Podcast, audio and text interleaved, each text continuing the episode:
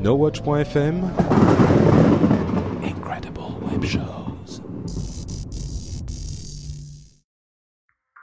Bonjour à tous et bienvenue sur le Rendez-vous Tech, le podcast bimensuel où on parle technologie, internet et gadgets. Nous sommes en janvier 2011 et c'est l'épisode numéro 53.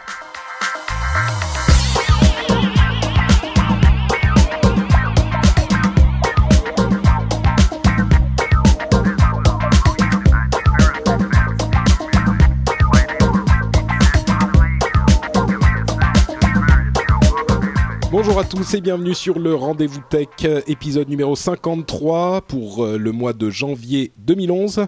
Quelques heures encore en janvier, je suis Patrick Béja et je suis votre euh, animateur dévoué, mais euh, pas le plus talentueux puisque je suis accompagné aujourd'hui de Cédric Ingrand. Ouais.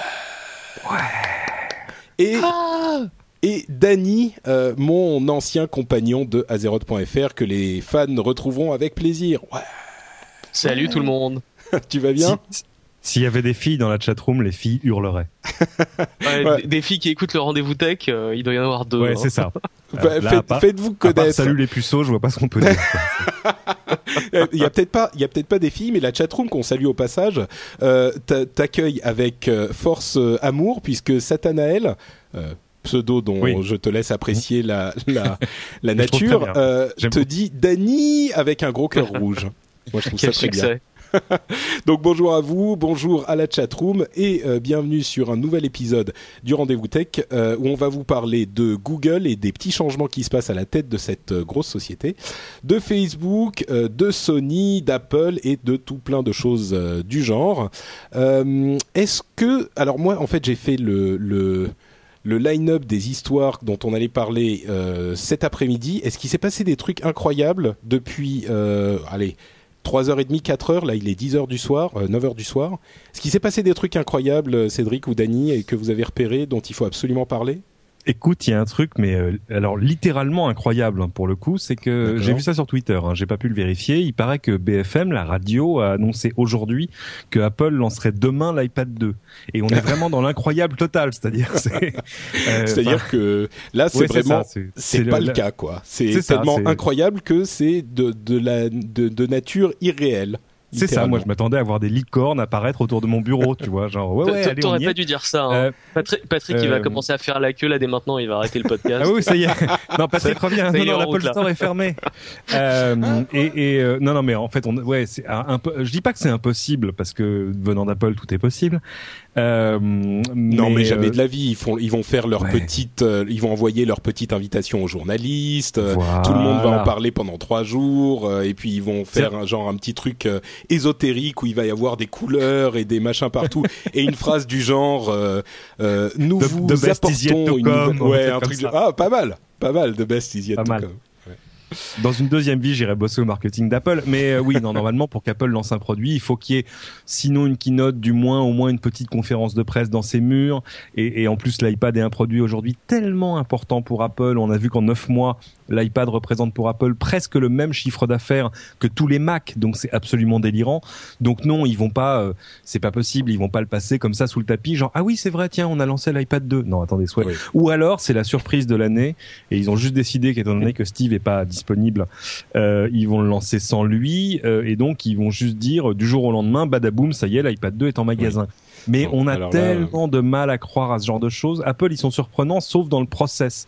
Le process d'Apple, on le connaît, et ça, c'est pas du tout le process d'Apple. C'est clair. Oui, oui. Donc, je sais pas ce qu'ils ont euh, consommé dans leur cigarette marrante chez BFM TV, mais à mon avis, c'était pas que du tabac. Mais apparemment, on s'y amuse plus que ce que je croyais, donc c'est plutôt.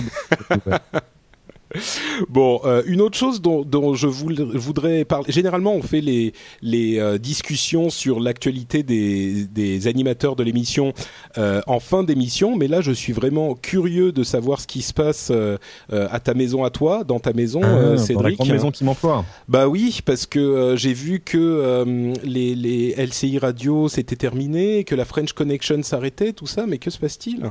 Ben c'est lié. Hein. Faut dire que s'il n'y a plus d'LCI Radio, il n'y a plus de French Connection. Mais euh, Euh, LCI Radio a été lancé il y a un peu plus de deux ans maintenant, euh, suite au, au, lancement, enfin à l'ouverture du chantier de la radio numérique terrestre en France, de la RNT. Euh, on a été candidat pour une licence RNT. On a eu des licences RNT dans les seules trois villes où ça a été décidé, c'est-à-dire Paris, Nice et Marseille. Ça, c'était en avril 2009. T'imagines, tu vois comment c'est vieux. Et depuis, il s'est rien passé. Alors, il s'est passé un truc en septembre dernier, c'est qu'il y a une fréquence FM à Paris qui s'est libérée, euh, 99.9. Belle fréquence en plus. Moi, j'aime bien 99. LCI Radio. Euh, on était déjà en train de faire les jingles. Non, je plaisante parce qu'en fait, il y avait plus de 50 dossiers candidats. On a été shortlisté avec quelques autres et finalement, c'est nos camarades de Sud Radio qui ont eu la, la licence. Donc ça, pas de souci là-dessus. Le truc, c'est que juste en deux ans, voilà, le, dossier de la radio numérique terrestre patine euh, de manière euh, presque, enfin comment dire, c'est pas une fierté de la France, encore une fois. Mmh. Euh, Mais c'est quoi? C'est dû à l'administratif? C'est qu'est-ce qui se passe en fait avec la radio numérique terrestre? C'est compliqué. Si, si tu prends ce qui s'est passé sur la sur la TNT, le problème de la TNT pour les chaînes existantes, euh, c'était de dire alors attendez, ça veut dire que pendant X années, on va financer la diffusion en analogique, l'existant, et le numérique en même temps. C'est mmh. paye deux fois. Euh, là, pour le coup, le, le, législateur, le CSA, etc., avait trouvé une solution qui était de dire aux chaînes ok, on sait que c'est un effort financier pour vous de supporter les doubles diffusions tant qu'on n'a pas coupé l'analogique. En échange, on va tous vous donner euh, une chaîne bonus, c'est-à-dire une chaîne en plus sur laquelle vous mettrez bah, à peu près ce que vous voudrez. Euh, et euh, apparemment là, les radios existantes traînaient des pieds parce que c'est compliqué la FM, c'est plus compliqué que la télé. Pourquoi Parce que des radios en France, des postes de radio, il y en a des dizaines et des dizaines et des dizaines de millions. On va pas jeter tous les postes FM à, la benne tout de suite, euh, celui qu'il y a dans ta voiture, etc., etc. Enfin, c'est monstrueux. Du coup, on sait que la double diffusion analogique numérique, elle durera nécessairement longtemps et personne voulait trop s'engager euh, sur sur le, temps exact que ça durerait. Du coup, le dossier a patiné. En plus, et, je peux le comprendre, les grandes radios existantes euh, voyaient pas ça d'un très bon oeil parce que un, ça leur coûtait de l'argent et deux, ça amenait de nouveaux concurrents, comme nous par exemple. Bonjour. euh, mais des petits, un hein, groupe TF1, tout ça. Et euh, et, et, donc, euh, bah voilà, euh, c'est ça veut dire. Mais c'est ce qui est choquant. Oui, mais ça veut pas dire que dire on a lancé on a lancé le chantier, on a demandé, il y a eu un appel d'offres, euh, les gens ont répondu, on a donné des autorisations d'émettre et depuis rien. Et ça c'est c'est choquant. Et en plus, on avait lancé LCI Radio comme une web radio pour montrer que c'était possible et que c'était pas juste un dossier sous PowerPoint. or sans une fréquence, euh, une, une radio d'info, il n'y a pas de modèle à faire une web radio d'info. C'est pas hmm. possible économiquement, ça tient pas. Euh, donc, euh, bah voilà, le, la maison qui m'emploie, on a tiré les, les conclusions qui s'imposaient et a dit bon bah ok, bah on arrête la fête. Alors désolé. Ah, triste. Et c'est triste parce que la radio c'est super. Ah bah, je dirais pas le contraire. Euh, J'ai une autre question aussi. Euh, plein écran, donc l'émission que tu fais sur ça, c'est euh, la télévision. voilà. Plus simple. Euh, sur TF1 News. Non, sur plus... LCI en douille. Pardon. Et, et, oui, parce que tu le regardes que sur Internet, toi. Bah oui, c'est ça, exactement. Moi, je le, je le, download en podcast. Mais le podcast n'est plus mis à jour depuis des, des je sais pas, peut-être 5 épisodes. Alors, l'émission est encore en ligne, tu la trouves sur TF1 News et sur Watt, mais de fait, euh, LCI a, a retiré euh, l'essentiel de ses podcasts d'iTunes. Bah, ça me rend triste. Moi, je dis ça, euh, je dis rien. J'ai pas de commentaires. D'accord. Euh, Dany, il se passe des trucs incroyables dans ta vie aussi? Des trucs sympas ou pas sympas? Écoute, euh, c'est plutôt euh, c'est plutôt la routine. Il hein. y, a, y a pas grand chose sur lesquels je peux m'étaler euh, je peux m'étaler ici, mais euh, mais bon niveau boulot, bah ça bouge toujours mais qu'est-ce qu'il fait dans la vie d'Annie Parce que, moi, je fais dans la vie? Eh bah écoute, je travaille chez Dell au marketing. Oh la vache. Eh ouais.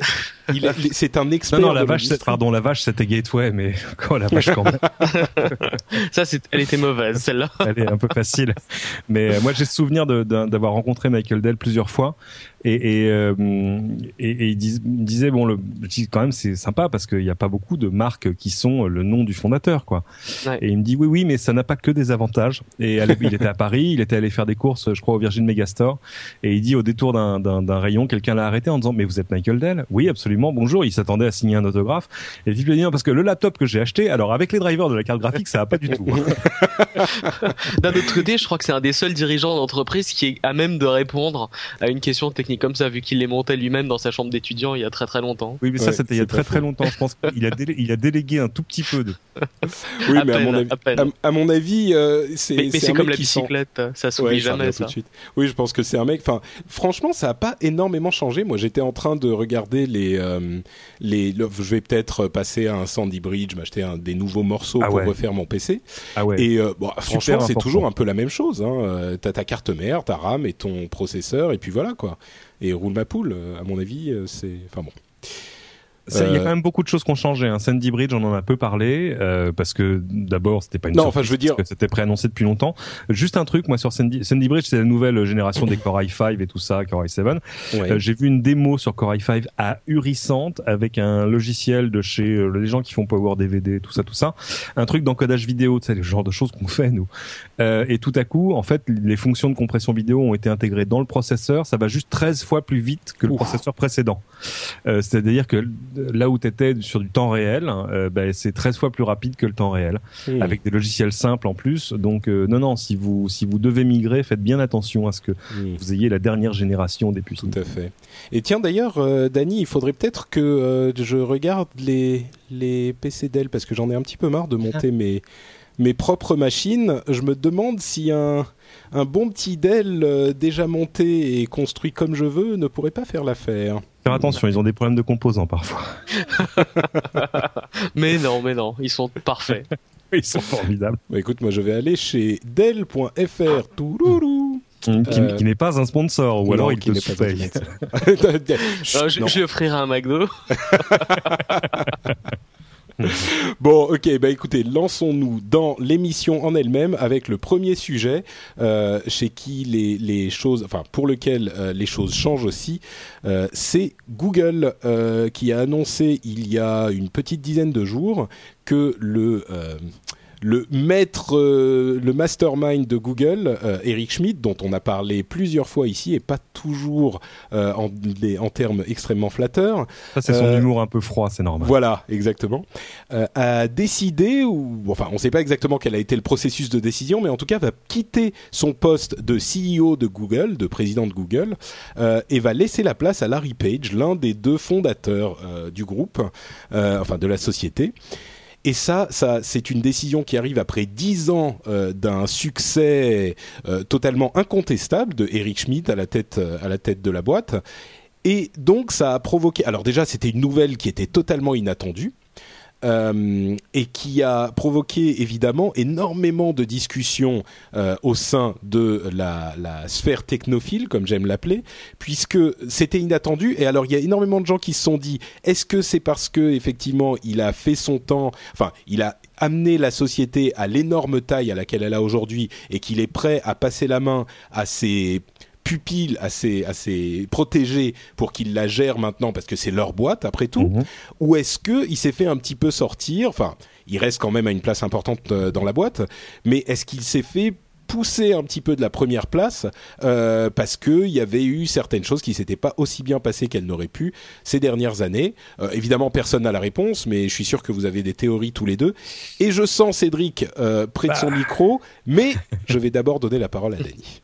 ok, bah, moi, moi j'ai clairement une opinion là-dessus. Ah, ça sent clairement le désaccord à bah, vraiment à plein nez. Hein. C'est euh, à mon avis, c'est euh, il y a dû avoir quelques clashs au sommet de, Google qui ont fait que finalement euh, ils veulent pas un, un, divorce à la dure, mais euh, il lui laisse une position honorifique. Et honnêtement, je serais pas, euh, je serais pas vraiment surpris que euh, Eric Schmidt euh, quitte, quitte Google d'ici quelques mois, voire quelques années. tu une crois fois que ça, ce sera un peu. Honnêtement, on va, il, il, il, perd quand même beaucoup, beaucoup de, à la fois de prestige et de position, alors que bon, il a quand même géré la, la main d'une, enfin, pardon, la boîte, la boîte d'une main de maître. Et, et j'ai vraiment le, le, sentiment que c'est vraiment un peu le, enfin, c'est comme si on lui donnait au hmm. Japon, tu vois, un bureau avec une vue sur l'extérieur, tu vois. Ouais. Euh, c'est un, un, signal très fort. D'accord. Euh, Cédric, t'es d'accord aussi? Moi, je pense que c'est, on ne sait pas la vérité vraie. Euh, je pense que c'est de toute façon le, le sens de l'histoire. C'est-à-dire que euh, les deux fondateurs, Larry et Sergey, allaient reprendre de toute façon un jour la tête de l'entreprise parce que c'est quand même chez eux. Et, et euh, ils ont juste jugé que le moment était venu et qu'ils n'avaient plus besoin, comme on disait au début, de la, supervision d'un adulte. Euh, et de fait, Eric Schmidt est un adulte pas mal. C'est-à-dire que lui, il a déjà été patron de Sun, il a été patron de plein de trucs, de nouvelles, je crois. Euh, donc non, je pense pas qu'il va partir, et en tout cas euh, pas tout de suite loin de là, ne serait-ce que parce que euh, on, ils lui ont donné 100 millions de dollars avec une, une, option à, je crois, 5 ans, donc il va pas partir tout de suite. Même si 100 millions de dollars, c'est dur à dire, mais mais dans le portefeuille d'action de d'Eric Schmidt, ça va, c'est oubliable. Oui, disons que ça va pas le, le, le torpiller s'il les perd, enfin s'il ne les gagne pas, quoi. Non, honnêtement, s'il perd 100 millions de dollars cette nuit, il se réveillera bien demain matin et ça va pas le, ça, ça va pas l'azimuter. Mais euh, je, je, il y a déjà, on sait, il y a déjà eu des, des désaccords entre eux hein, au moment des affaires sur la Chine, par exemple, mais qui étaient vraiment des, des, des accords de stratégie, quoi. C'était, on y va, on n'y va pas. Eric Schmidt disait c'est un, un, trop gros marché pour qu'on n'y aille pas. Les deux autres traînaient un peu des pieds en disant ouais, mais enfin quand même, c'est la Chine, quoi. et euh, du coup, non, oui, de fait, il y a, y a, des désaccords, mais qui sont normaux dans quand on gère une boîte à plusieurs mains, ça c'est euh, tout à fait normal. Euh, je pense pas qu'il y ait vraiment de l'amertume entre entre les trois parce que ça fait longtemps qu'ils travaillent ensemble et longtemps qu'ils mmh. s'entendent bien. Non, je pense juste que vraiment c'est le sens de l'histoire. C'était pas la, question n'était pas de savoir si un jour Larry et Sergey reprendraient la main, enfin en l'occurrence Larry qui devient CEO, euh, mais la question c'est de savoir quand. Ah bah quand c'est maintenant, très bien. Bah, c'est vrai qu'il faut rappeler quand même l'origine de cette histoire, c'est que euh, Larry Page et Sergey Brin ont fondé la société Google. Quand elle a mhm. commencé à, à, grossir énormément à un point qu'ils ne pouvaient plus forcément gérer tout seuls, ils ont appelé quelqu'un qui avait l'habitude de gérer des grosses sociétés euh, pour diriger pour la diriger. C'est ce, ouais, puis qui avait travaillé dans le software, enfin qui connaissait les services internet, tout ça, ouais, bien sûr. Exactement.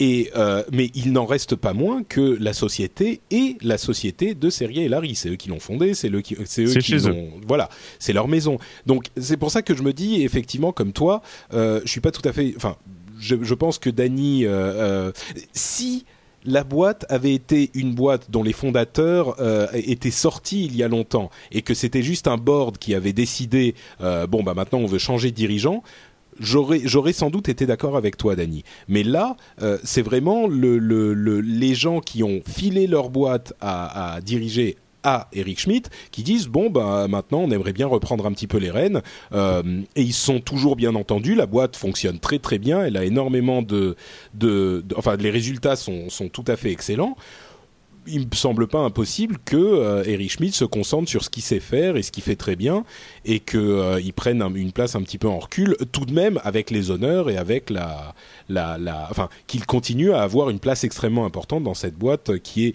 l'une des plus grosses de la Silicon Valley donc euh, et l'une des plus grosses du monde. Moi il y, a une question que je me pose toujours, c'est la motivation qu'on a quand on est par exemple Eric Schmidt à se lever le matin pour aller bosser. Parce qu'Eric Schmidt, il a combien? Il a 6 7 8 12 milliards de dollars d'actions Google quelque chose comme ça.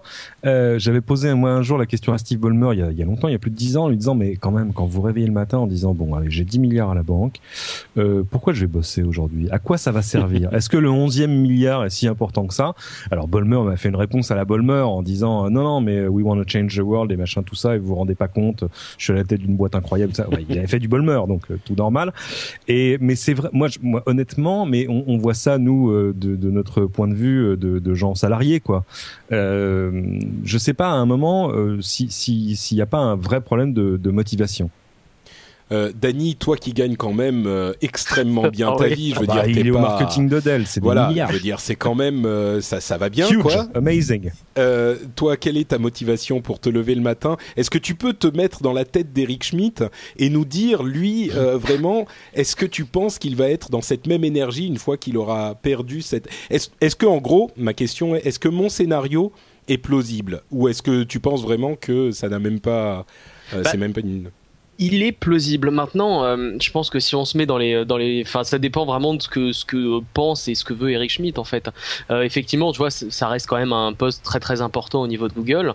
Euh, enfin, un poste que je pense vraiment il y a, y a, pas de honte à exercer. Maintenant, je pense que tu vois, avec son CV, il peut clairement, il peut clairement devenir CEO d'une très très grosse entreprise sans avoir besoin d'être en retrait ou d'avoir à partager les décisions avec avec deux autres personnes qui ont fondé la boîte. Une fois qu'on a été patron de Google, on va où? C'est un peu la question. Oui, alors ça c'était la question que je me alors, posais, on a dit, alors la, rumeur, mais évidemment, ça c'est les, les le, le, la nature euh, déteste le vide et euh, c'est comme quand on a dit tiens euh, Apple a 50 milliards en banque, tiens Facebook vaut 50 milliards, donc Apple va racheter Facebook, sort net. et là on se dit ah il quitte ce job au moment où Steve Jobs part en congé maladie. Ah, ah, ah et s'il prenait la tête d'Apple Alors vraiment, s'il y a une personne qui serait complètement antithétique avec avec Apple, c'est vraiment euh, Eric Schmidt, quoi. Ouais, mais là encore, adult supervision, tout ça. pourquoi mm. pas? Parce que c'est un type qui a de l'expérience. C'est pas forcément lui qui doit être le porte-parole, parce que on va dire que, les, seules fautes d'Eric Schmidt, ça a été, euh, ça a été quand il quand il a joué les porte-paroles et que de fait, moi, son, son sens de l'humour un petit peu un petit peu frais euh, et pas toujours passé euh, comme il l'aurait voulu. Euh, mais sorti de ça, c'est un businessman. Non, mais si... Oui, bien sûr. Mais enfin, si Eric Schmidt prend la tête d'Apple, je pense que, que Tim Cook se pend dans, dans le lendemain matin, quoi. Ah bah attends, on a même murmuré que pourquoi pas et pourquoi pas. Hein. Bill Gates à la tête d'Apple.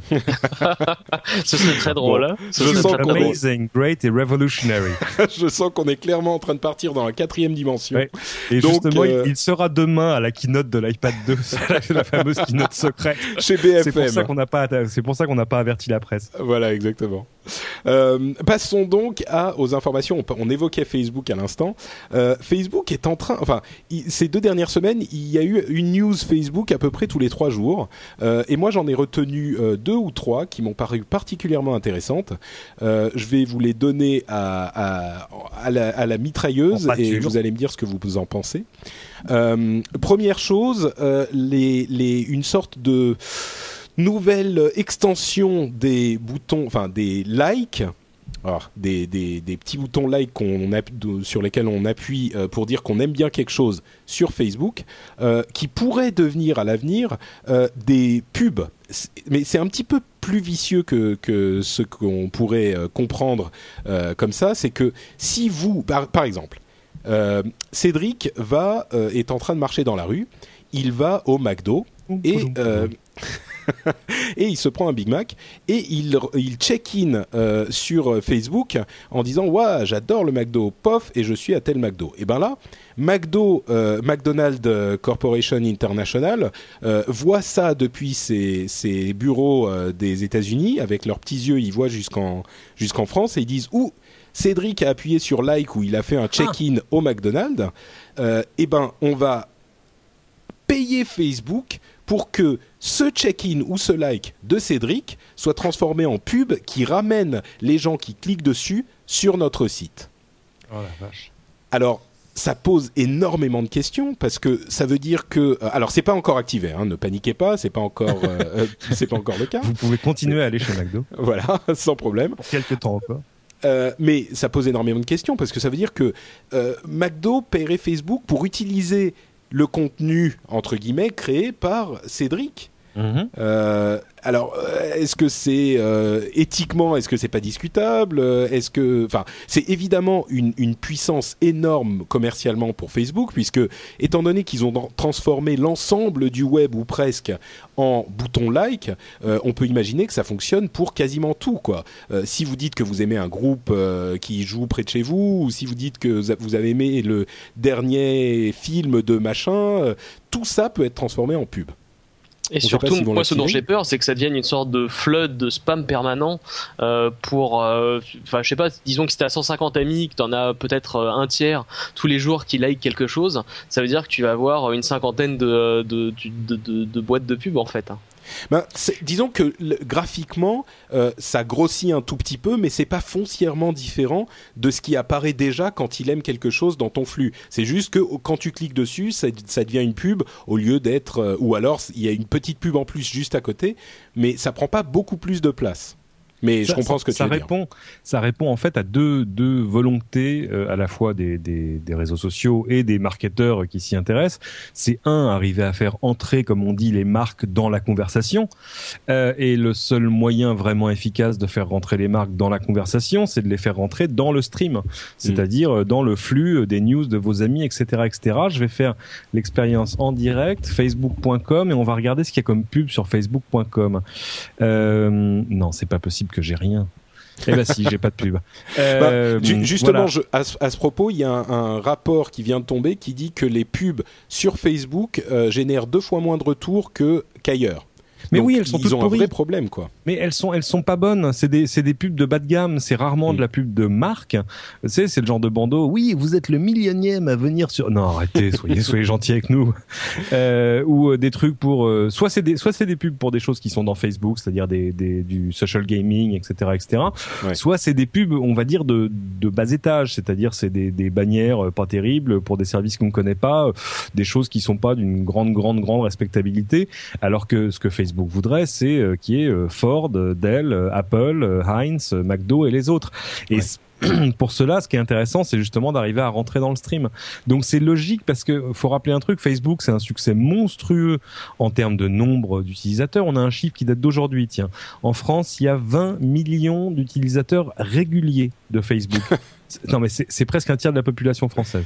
Et euh, mais pour autant, Facebook gagne pas grand chose. Facebook gagne pas d'argent. Enfin, si Facebook en ce moment gagne entre 2 et 4 dollars par an et par utilisateur, c'est le bout du monde et c'est rien à, comparer à, à, un Apple ou un Google. Enfin, on parle pas du tout de la même chose. Ils vont gagner, je pense, 2 à 3 milliards dans l'année qui vient et c'est clairement pas assez et leur euh, leur potentiel est énorme, mais il est effectivement à transformer parce que pour le moment c'est pas encore le cas. Mais euh, toi, Dani, si tu mets ta casquette de marketeur euh, dessus, je sais pas si tu as vraiment le droit de parler de de ce genre de détails. Je te demande pas la, la, la stratégie de ta société, mais juste la date du début de la campagne.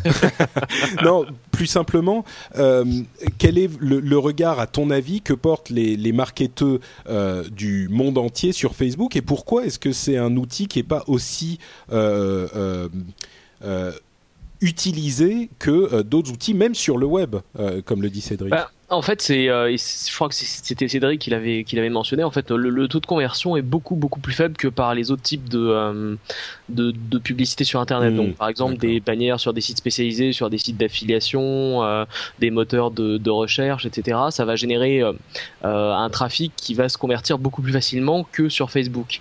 Et donc, c'est là en fait le réel challenge de Facebook, à mon avis. Hmm. C'est comment est-ce qu'ils peuvent convertir ce trafic-là en ont un apport d'argent et un retour sur investissement pour les sociétés qui veulent avoir plus que euh, une page euh, une page statique sur Facebook. Ouais. Les euh, voilà. Ouais. Pardon, t'as fini? Oui, vas-y, vas-y. Euh, c'est, c'est marrant, dans la chatroom, euh, MDT Damien dit euh, Mais il la place où la pub? Euh, C'est-à-dire, je ne sais pas s'il demande où il place la pub dans la transformation des boutons like en question, dans le cas, auquel cas ça serait dans le stream, ou s'il demande carrément Mais où est la pub dans Facebook? Parce que c'est vrai qu'on est tellement. Ce qui, serait, ce qui serait assez parlant, parce qu'en fait, c'est pour ça que la pub sur Facebook marche pas beaucoup. Un, On la voit même pas. Il y en a pas beaucoup. Et deux, elle est souvent dans la colonne de droite. Et, et on la voit pas et quand on la voit, elle est pas intéressante. Donc euh, moi je me souviens pas la dernière fois où j'ai cliqué une pub sur Facebook. Et je pense que c'est aussi c'est aussi ce qui fait euh, à mon avis euh, ce qui rend Facebook un peu plus attractif que un des 25 millions de sites où il y aura des pubs et des bandeaux partout parce qu'en fait là elle est relativement peu visible et donc ça permet quand même d'avoir des pages et de, et de naviguer sur les, les, les, différentes pages de Facebook sans être spammé par par ah, des pubs les deux mètres. Il n'y a pas que les pubs pour faire de l'argent euh, sur Internet et en particulier sur Facebook. Il y a aussi, par exemple, cette autre initiative dont je voulais parler, qui est les crédits Facebook euh, qui vont être rendus obligatoires pour toutes les applications. C'est-à-dire que hum. si vous voulez faire des achats dans une application, euh, eh ben vous serez bientôt obligé d'acheter des crédits Facebook et de faire vos achats dans cette application avec ces crédits virtuels. Euh, et on pense en particulier à tous les, les, jeux sociaux qui ont énormément de succès. Évidemment, euh, ceux de Zynga sont au premier rang, mhm. et les trucs comme Farmville, Cityville, etc.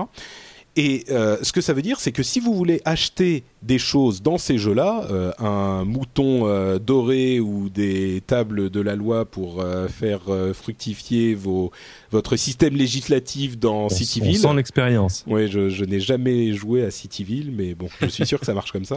je ne même pas y aller. mais ce que ça veut dire, c'est que vous devrez donc payer avec ces crédits virtuels Facebook, ces crédits Facebook que vous aurez auparavant payés avec du vrai argent. Mhm. Le truc dans toute cette histoire, c'est que évidemment, quand vous achetez des, quand vous utilisez ces crédits virtuels, eh ben Facebook prend une partie de la somme, 30%. Euh, voilà, qui n'est pas négligeable, c'est 30% comme Apple sur la méthode euh, Apple. les transactions, les transactions sur hein. la, l'App Store. Euh, et évidemment, c'est absolument énorme parce que ces transactions représentent une grosse, grosse, grosse, grosse, grosse somme tous les jours et ça représenterait une manne non négligeable pour Facebook. Et donc, comme je le disais, d'ici quelques temps, je me souviens plus de la date exacte, mais d'ici quelques temps, euh, toutes les transactions sur Facebook, voilà, toutes les transactions sur Facebook fonctionneront de cette manière. Vous pourrez plus payer uniquement avec votre crédit, euh, votre crédit card, votre carte de crédit. Euh, c'est énorme, c'est monstrueux comme. Euh, mais je sais pas si c'est monstrueux. C'est un échange vraiment entre Facebook et les développeurs d'applications. Facebook dit euh, on vous drive énormément d'audience parce qu'évidemment euh, une audience comme Facebook ça existe nulle part ailleurs. En échange de quoi? Bah si vous faites de l'in-game purchase et tout ça tout ça, euh, vous passez par notre système à nous. C'est exactement ce qu'Apple est en train de faire à la presse par exemple, en disant si vous voulez vendre des abonnements ou même juste laisser l'accès gratuit à, à, des à des magazines ou etc etc dans votre application à vos abonnés, eh ben non, je suis désolé, l'abonnement il doit passer par nous et c'est 30 points. Voilà. Bah, non, moi je disais c'est énorme dans le sens où ça représente énormément d'argent. ah bah, il risque, vite de gagner plus d'argent avec ça qu'avec la pub. Hein. Ah bah voilà, on est, c'est ce que je voulais dire. Très clairement. Est-ce que vous avez, est-ce que vous avez une idée de, de combien Farmville par exemple rapporte? Moi, j'en ai aucune idée de donc. Je sais qu'il y a beaucoup d'utilisateurs, mais combien de gens payent? Le chiffre d'affaires de Zynga serait aujourd'hui supérieur à celui de Facebook. Ah oui, d'accord. Ah bah oui, tout à coup ça. oui, donc effectivement, euh, je pense qu'ils vont pas se faire des amis chez Zynga avec ce genre de choses. Ah mais ils ont déjà eu cette. Ils ont déjà négocié les choses. Il y a six mois, neuf mois, parce que Zynga avait quand même menacé. Ils n'avaient pas que menacé d'ailleurs. Ils avaient sorti Farmville de Facebook. Tout à coup, tu pouvais aller sur farmville.com, je crois, pour jouer directement à Farmville. Et c'était au moment où ils négociaient, où Facebook négociait avec eux en disant bon les gars, c'est sympa, mais si vous pouviez utiliser les Facebook Credits, ça nous aiderait beaucoup. et, euh, Zynga... et Zynga leur a dit ouais, vous êtes mignons, mais enfin quand même 30 points, c'est un peu cher pour nous parce que entre entre Zynga et Facebook, on se demande qui apporte de l'audience à l'autre, quoi.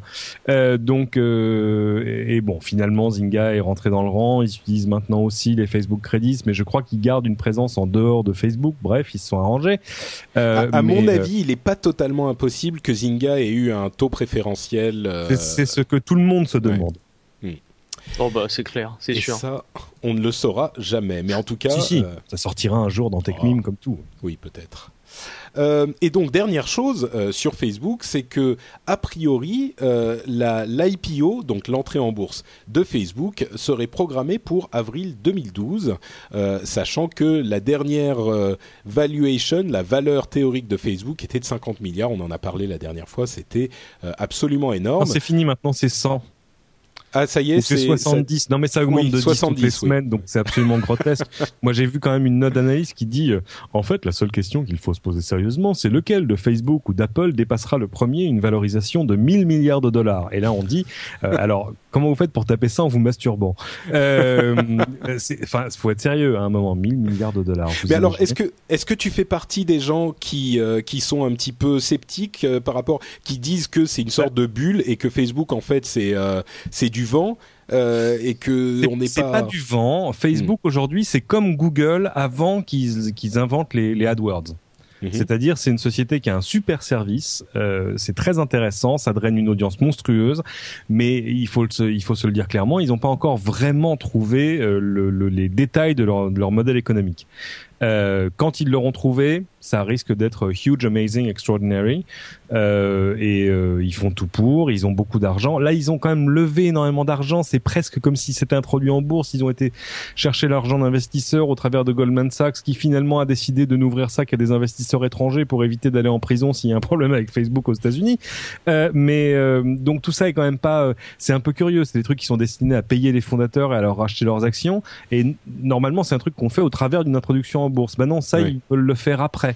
Mais ça, voilà. Bon, c'est pas, bon, ok, mais euh, limpide, mais euh, moi, je, comprends bien. J'attends le modèle de Facebook. Voilà, non, mais c'est ça. Mais je veux dire, certes euh, je veux dire, il y a deux camps et il y a beaucoup de gens qui disent oui, mais voilà, euh, Facebook, il n'y a pas de modèle, euh, c'est un peu du vent et c'est machin et ces trucs. Et moi, j'ai tendance à dire oui, il y a énormément de boîtes qui sont qui grossissent comme ça en, sans avoir un vrai modèle économique viable. Mais Facebook est quand même un petit peu à part. Je veux dire, ils ont un potentiel tellement énorme et une part de marché sur ce ce marché qui existe et pour lesquels les besoins sont réels, le marché des réseaux sociaux, une part de mhm. marché tellement énorme. Et ils ont tout fait tellement bien depuis un an et demi ou deux ans que euh, il me paraît un petit peu euh, euh, comment dire rapide de dire oui mais non Facebook c'est un potentiel et rien d'autre. Je dis pas que c'est du vent, je dis juste que tant qu'ils n'auront pas réalisé ce potentiel, bah ça restera juste un potentiel. Et mm. surtout, sans, sans aller chercher très loin, moi j'ai en mémoire, souvenez-vous de MySpace. MySpace, il y a 4 ou 5 ans, on me dit, il y a 4 ans, on me disait non, non, mais MySpace, comme on dit en anglais, c'est too big to fail. C'est trop gros pour échouer.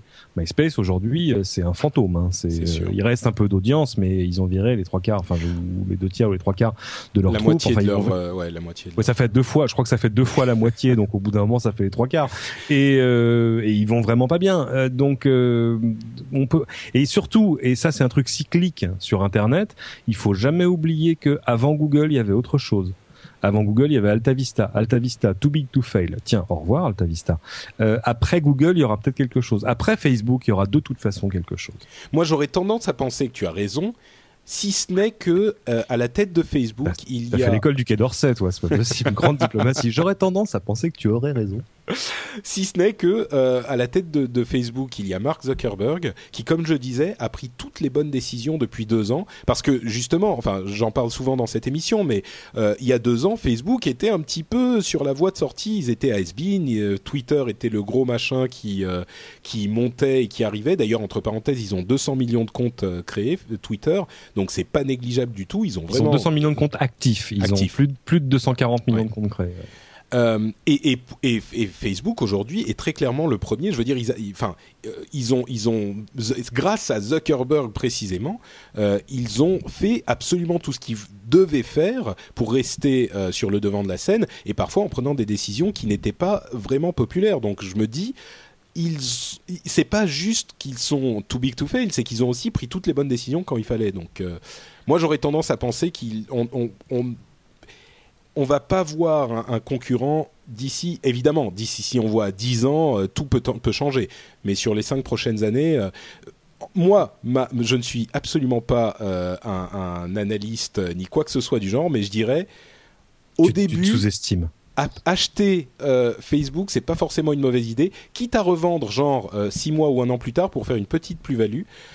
sur 5 ans, on a peu de visibilité, mais Dany, à, mon avis, il y aura, il y aura de toute façon l'effet de mode au début, de toute façon, hmm. comme euh, souvent pendant une, euh, une introduction en bourse, où euh, la première semaine ça va monter, ça va monter beaucoup, et ensuite, une fois l'effet de mode passé, ça va se calmer un peu, et ensuite ça dépendra effectivement des résultats de la boîte, hmm. des actions entreprises par Zuckerberg et son équipe, et voilà. Là, je, honnêtement, je me fais pas trop de soucis pour l'instant en ce qui concerne Facebook. Comme tu l'as dit, effectivement, il a, il a pris beaucoup beaucoup de bonnes décisions ces dernières années euh, et en parallèle, de toute façon, comme tu mentionnais Twitter, tu vois, j'ai pas l'impression non plus que Twitter ait trouvé une voie pour euh, devenir extrêmement profitable et capitaliser sur ses 200 millions d'utilisateurs. Hmm. Donc c'est un peu le même problème euh, auquel ils vont devoir faire face tôt ou tard. Il faut pas oublier qu'il y a une différence absolument fondamentale. On n'arrête pas de comparer évidemment Facebook à Google à Apple. Il y a une énorme différence entre les trois, c'est que Google et Apple ont une richesse qui est basée sur leurs produits. La seule richesse de Facebook, euh, c'est ses utilisateurs. C'est même pas le service. Si les utilisateurs partent pour aller ailleurs, il n'y a plus de Facebook. Même mm. le, produit ne vaut rien tout seul. Le produit de Google, il vaut euh, le produit d'Apple, je vous en parle même pas. Euh, mais, euh, et il y a de toute façon un effet d'entraînement. Vous allez là où sont vos amis. Oui, euh, mais dans les... c'est exactement ce qui est arrivé à MySpace. Vas-y, Mais c'est aussi, c'est aussi le, risque de tout réseau social. Mais en contrepartie, Facebook est devenu tellement gros que le fait de quitter Facebook, ça représente euh, disons un, risque ou un, investissement euh, euh, personnel assez grand puisque on se coupe, euh, on prend le risque de se couper de pas mal d'amis, de, relations, etc. Donc c'est plus plus Facebook va devenir gros à mon avis, plus ça va être difficile pour un utilisateur lambda de quitter Facebook à moins qu'il y ait un produit révolutionnaire à côté. Mais exactement, la, vraie richesse de Facebook, c'est pas vraiment le produit, c'est encore plus immatériel que ce qu'on a connu jusqu'à maintenant. C'est-à-dire que la vraie richesse de Facebook, c'est le social graph, le, le, le, la carte sociale de ses utilisateurs. Et à mon avis, ils ont atteint une taille critique où tout le monde est dessus et les gens n'ont pas envie d'aller sur un autre service pour recréer ces relations. Ce qu'on appelle le social graph, c'est les, les, les, toutes ces relations que vous avez établies avec tous vos amis. Vous avez dit à Facebook, un tel c'est mon ami, un tel c'est mon ami, truc euh, je l'aime bien, truc je l'aime pas trop, euh, moi j'aime tel et tel et tel machin, j'ai mis mes photos, j'ai mis... Et il y a tellement de relations qui sont établies sur Facebook que euh, aller ailleurs est un vrai investissement, est un vrai, une vraie étape à dépasser si on veut aller ailleurs que sur Facebook. Évidemment, ça peut arriver, tout peut arriver, mais là, c'est leur vraie richesse et ils sont aujourd'hui les gardiens de notre social graph et c'est là que, que, réside leur vrai potentiel. Parce que tu dis, euh, Cédric, que euh, Google ou, ou, Apple ont des, une, des produits qui ont une valeur, mais si demain euh, il y a une autre société, je sais pas moi, Dell ou HP ou qui que ce soit, qui sort un, un iPod qui est mieux que l'iPod, bon, on n'en a pas encore vu vraiment, mais s'il y en a un qui on en a vu, s'appelle Zune. Non, par exemple. Non, mais je veux dire, il est pas. Oui, mais je veux dire, il y en a pas qui ont vraiment réussi à mordre sur la ah, part marché d'Apple. Personne n'a dit que c'était le meilleur produit qui gagnait à tous les coups. Hein. Bien sûr, mais ce que je veux dire, c'est qu'il est encore plus facile de. Ce que je voulais, ce, à quoi j'arrivais, c'est que il est plus facile d'acheter un autre lecteur MP3 qu'un iPod que de partir de Facebook et reconstruire tout son social graph ailleurs. Absolument. Clairement. On est beaucoup moins attaché de toute façon émotionnellement à, un iPhone, à un iPod euh, ou à l'utilisation de Google que euh, qu'à ses amis ou à sa famille. Oh, ça dépend. Ça va de soi. Euh, L'iPad 2 qui sera annoncé demain. Absolument. Puisque you, you, heard it here first. Il y a une question dans la, dans la chatroom, Bobo85 qui dit quid de diaspora?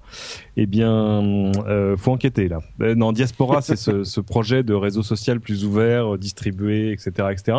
Très intéressant. Euh, ils ont ouvert, ils ont fait, comme on dit, un soft launch où on peut aller s'ouvrir des comptes. Euh, évidemment, le produit a rien à voir en termes de développement avec avec là où Facebook en est aujourd'hui, mais c'est intéressant. Ce qui est rigolo, c'est que même Zuckerberg leur a donné de l'argent pour les aider. C'est vrai.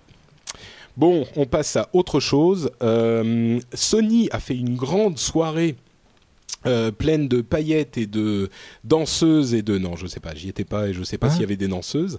Euh, mais en tout cas c'était une grande soirée pour annoncer la sortie enfin pas la sortie mais les premières pour caractéristiques de le voilà. Ils ont annoncé l'annonce de la nouvelle console portable qui sortira bientôt pour on ne sait pas combien, euh, mais qui est quand même euh, technologiquement très avancé. Alors, c'est la, la, rumeur dont on entendait parler, c'était la fameuse PSP 2, qui finalement mhm. ne s'appelle pas PSP 2, mais NGP pour Next Generation si, elle Portable. Elle s'appelle PSP NGP pour euh, Next Generation Portable, c'est le, le nom de code. Je sais pas pourquoi ils se sont mis sur NG, enfin peu importe. Euh, mais ils l'ont présenté. Ce qui est étrange, c'est qu'ils l'ont présenté en tant que NGP. Ils ont pas dit. C'est le. Si, si, ils ont dit c'est le nom de code. Ah si si, oh là là, il y avait même des, des, dans les communiqués de presse des mots en japonais remis en romanji, en caractère romain, et ça donnait potable entertainment, tout ça, des choses, choses de ce genre. Euh, donc l'entertainment le, potable, c'est pas mal. Portable, hein, portable. le, R en japonais, euh, c'est un, un faux ami. Euh, non, elle a l'air formidable parce que c'est vrai que technologiquement, ils ont pas le choix. Hein. Il faut qu'ils frappent un grand coup en termes de technologie et de qualité des jeux et de puissance et d'usage et de portabilité et tout pour que ça marche. Parce que euh, la concurrence est très forte. Un du côté de Nintendo qui lui lance le 25 mars sa, sa 3DS hein, qu'on a eu dans les mains, qui est, qui est intéressante. Et, euh, et puis de l'autre côté, il y a euh, les smartphones, les mobiles, les tablettes, etc. Alors ok, c'est pas. C'est sûr que ça va de tous les côtés. Hein c'est pas les mêmes jeux, ça a pas la même richesse, etc. Mais à un moment, la question, c'est est-ce qu'on a vraiment envie d'avoir un deuxième truc dans la poche mm. Et Alors euh, faisons saliver les, les, les, geeks avant de partir dans l'analyse. Euh, donc cette euh, PlayStation Portable 2 aura un processeur quad-core, un écran de 5 pouces OLED, donc grosse qualité. 960 sur 544, c'est quasiment, enfin c'est une bonne grosse résolution. le double de la PSP. le, ouais, en nombre de pixels, ça fait quatre fois plus que la PSP 1. Euh, première du nom, qui avait déjà un très bel écran. Euh, deux joysticks analogiques, mais des vrais petits joysticks. Mhm. Euh, la 3G intégrée, le Wi-Fi intégré, GPS, accéléromètre, gyroscope, les mêmes que dans la PlayStation Move, un compas, mhm. des caméras à l'avant et à l'arrière, et un, un, truc encore plus innovant. Tout ça, c'est un petit peu tout ce qui se fait aujourd'hui réuni dans une même machine, mais mhm. encore plus innovant, un, un dos tactile c'est-à-dire que vous pouvez euh, toucher, bon, bah, tout simplement, le dos de la machine est tactile. Donc c'est-à-dire que l'écran lui-même est tactile et, l'arrière de la console a un pad, un grand pad tactile qui fait d'ailleurs à peu près la taille de l'écran. Euh, ce qui veut dire que ça, ça va permettre de contrôler des choses qui se passent à l'écran sans, euh, bah, sans mettre ses doigts dessus, quoi. Voilà, comme dit euh, Asylum 1, euh, on peut lui gratter le dos. Mmh, euh, mmh.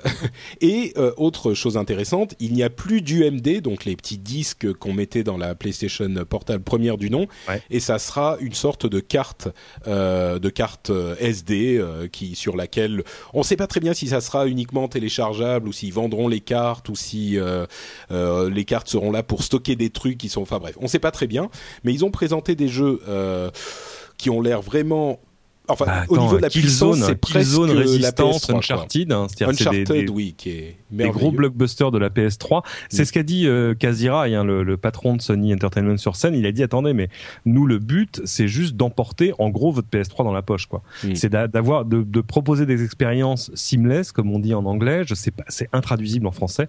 Euh, C'est-à-dire que vous commencez un jeu sur votre console de salon. Pardon, c'est quoi ta travail? Fluide, non? Ouais, enfin, c'est, enfin sans, sans frontières, sans, sans qu'il y ait un saut d'un, truc à l'autre. Vous commencez un jeu sur la console de salon, vous le continuez avec la console de poche. Et ça, forcément, oui, on a envie de voir. C'est clair. Moi, la question que j'aurais là-dessus, c'est, euh, elle a l'air très bien. Euh, combien d'autonomie ah. C'est surtout ça, moi, qui me fait peur, parce que déjà la 3DS, elle a pas une autonomie fantastique et euh, c'est, elle est beaucoup. attention, personne l'a testé en vrai encore. Ouais. l'autonomie, la console, si, on y a, on y a tous joué il y a deux semaines, mais. Oui, enfin, on y a tous joué, euh, parle pour toi. Hein. Moi et 200 amis de la presse euh, généraliste et spécialisée française. Euh, effectivement, elle sera disponible donc pour le, le la, la, la, période de Noël de cette année. Oui, pardon, mhm. fini, Dani. En fait, moi, le, le souci que j'aurais, donc, bon, à part l'autonomie que personne ne connaît, le souci que j'aurais, c'est j'ai peur que ce soit ben, un peu trop seamless et que ce soit exactement la même expérience qu'on aurait donc sur la PSP euh, que euh, sur la PS3. Et finalement, euh, ce sera les mêmes jeux, la même ambiance et que ce sera des titres juste. oui. Je pense pas parce que là il y a le tactile, il y a le GPS. Euh, bon, la 3G c'est pour de la connectivité, mais ça, ça va quand même ouvrir des possibilités de, de jeux euh, vraiment vraiment différentes. S'ils euh, en partie, oui, ça peut ça peut être intéressant. Il faut que les développeurs en tirent parti et c'est c'est pas euh, facile facile. Est-ce que bah toi qui l'as testé alors Cédric, quelles sont tes premières impressions sur la bête? Ah pas sur la PSP ou la 3DS Parce que le PSP, je l'ai pas testé, hein, je te mets à l'aise tout de suite. Elle a juste été montrée à Tokyo. Rien ah, mais je me demandais si t'étais pas à Tokyo. Ah, mais non, non, non, non, non. Ah, non, non, toute la presse européenne a été euh, charterisée et emmenée à, à, Amsterdam il y, a, il y a deux semaines pour une journée euh, pour euh, pour la ah oui, conférence pour la 3DS. Voilà, pour la 3DS. Ah, okay. ah oui, non, non, non, non, non, on n'est pas parti à Tokyo juste pour la conf. Ah, euh, mais euh, la, la 3DS, pas mal vraiment. Euh, bon, la 3D sans lunettes, tout ça, ça, ça marche bien, mais il y a encore, il y a encore plein de questions parce que par exemple, ils ont fait le choix qu'on puisse switcher la 3D et la repasser en 2D avec une petite réglette pour pour régler la profondeur de l'effet de relief. Mais ça veut dire qu'il faut que les que les jeux fonctionnent en 2D. Du coup, intégrer vraiment la 3D dans le gameplay, ça va pas forcément être évident à tous les coups pour les développeurs. Euh, pour l'instant, on n'a pas vu énormément de jeux. Il y en aura 15 au lancement et une quinzaine d'autres dans les deux mois suivants. Mais euh, voilà, il va falloir attendre en gros la fin de cette mm. année pour se faire une idée. Mais je, je, dis toujours ça avec énormément de prudence parce que moi je me souviens la première fois où j'ai eu une DS, la première dans les mains, on s'est on s'est tous regardés en disant mais qu'est-ce que, enfin non c'est intéressant, enfin il y a deux écrans, ah ouais d'accord, il y en a un il est tactile avec un stylet. Ok, et euh, mais mais ça sert à quoi deux écrans Mais qu'est-ce qu'on va faire avec? Mais ils sont sûrs, mais pourquoi ils font ça? Mais ça va jamais marcher. Et euh, la suite nous a un peu, euh, voilà, bon. De, toute façon, comme comme d'habitude avec avec Nintendo en général, c'est les jeux développés par Nintendo sont totalement excellents et incroyables, et ceux des autres éditeurs sont en général rarement du même niveau. Le, le truc parlant, c'est quand on a découvert la 3DS, c'est-à-dire à l'E3 l'année dernière à Los Angeles en juin, euh, on pouvait, il y avait juste, il y avait quelques démos pas vraiment, il y avait des petits trucs pas jouables, enfin, et puis des choses, des images qui tournaient, tout ça. Et euh, moi, le truc que j'ai le plus kiffé, c'était, euh, c'est bête, hein, c'était Mario Kart. Bah, moi on m'a mis Mario Kart dans les mains et tout à coup j'avais un sourire d'enfant de 8 ans ah, ah génial ah c'est trop beau euh, et voilà et donc de fait euh, Nintendo c'est bien que c'est dans les, vieilles casseroles qu'on fait les meilleures soupes euh, maintenant il y a peut-être une limite à ça, c'est-à-dire il va y avoir un store en ligne où on pourra racheter tous les anciens jeux, etc., etc. Ça veut dire qu'il y a des gens qui vont racheter pour la quatrième fois Super Mario Bros ou la cinquième fois. Euh, mais euh, mais moi je me moque pas du tout parce que on sait jamais, ça peut marcher vraiment. Hmm. Alors en conclusion euh, de cette petite partie, que ce soit pour la PSP2 qui a l'air euh, intéressante et vraiment Sony va à fond euh, vers les gamers sérieux et les hardcore gamers et pas les gamins qui achètent la, DS. ou pour la, pour la 3DS, est-ce que vous, seriez prêt à vous trimballer une deuxième machine en plus de votre téléphone spécifiquement pour jouer? Il faut que ça le mérite. Vraiment. Hmm. Euh, moi, je vois maintenant les limites du jeu euh, sur euh, sur sur iPhone et sur tablette, c'est-à-dire que c'est souvent des choses un peu courtes. Il y a des trucs que j'ai adoré. Hein. Hmm. Plants vs Zombies, j'ai adoré, enfin, oh, etc. Exceptionnel, oui. Exceptionnel. Ouais, mais finalement pas long, quoi. Mmh. Vite fini, quoi. C'est pas cher, ok, super, c'est 5 euros, et puis bah c'est vite terminé. Alors que forcément, la richesse qu'on a avec un, Zelda ou la, la rejouabilité euh, quasi infinie qu'on a avec un Mario Kart euh, ou même un Mario, euh, la richesse des mondes, etc., etc.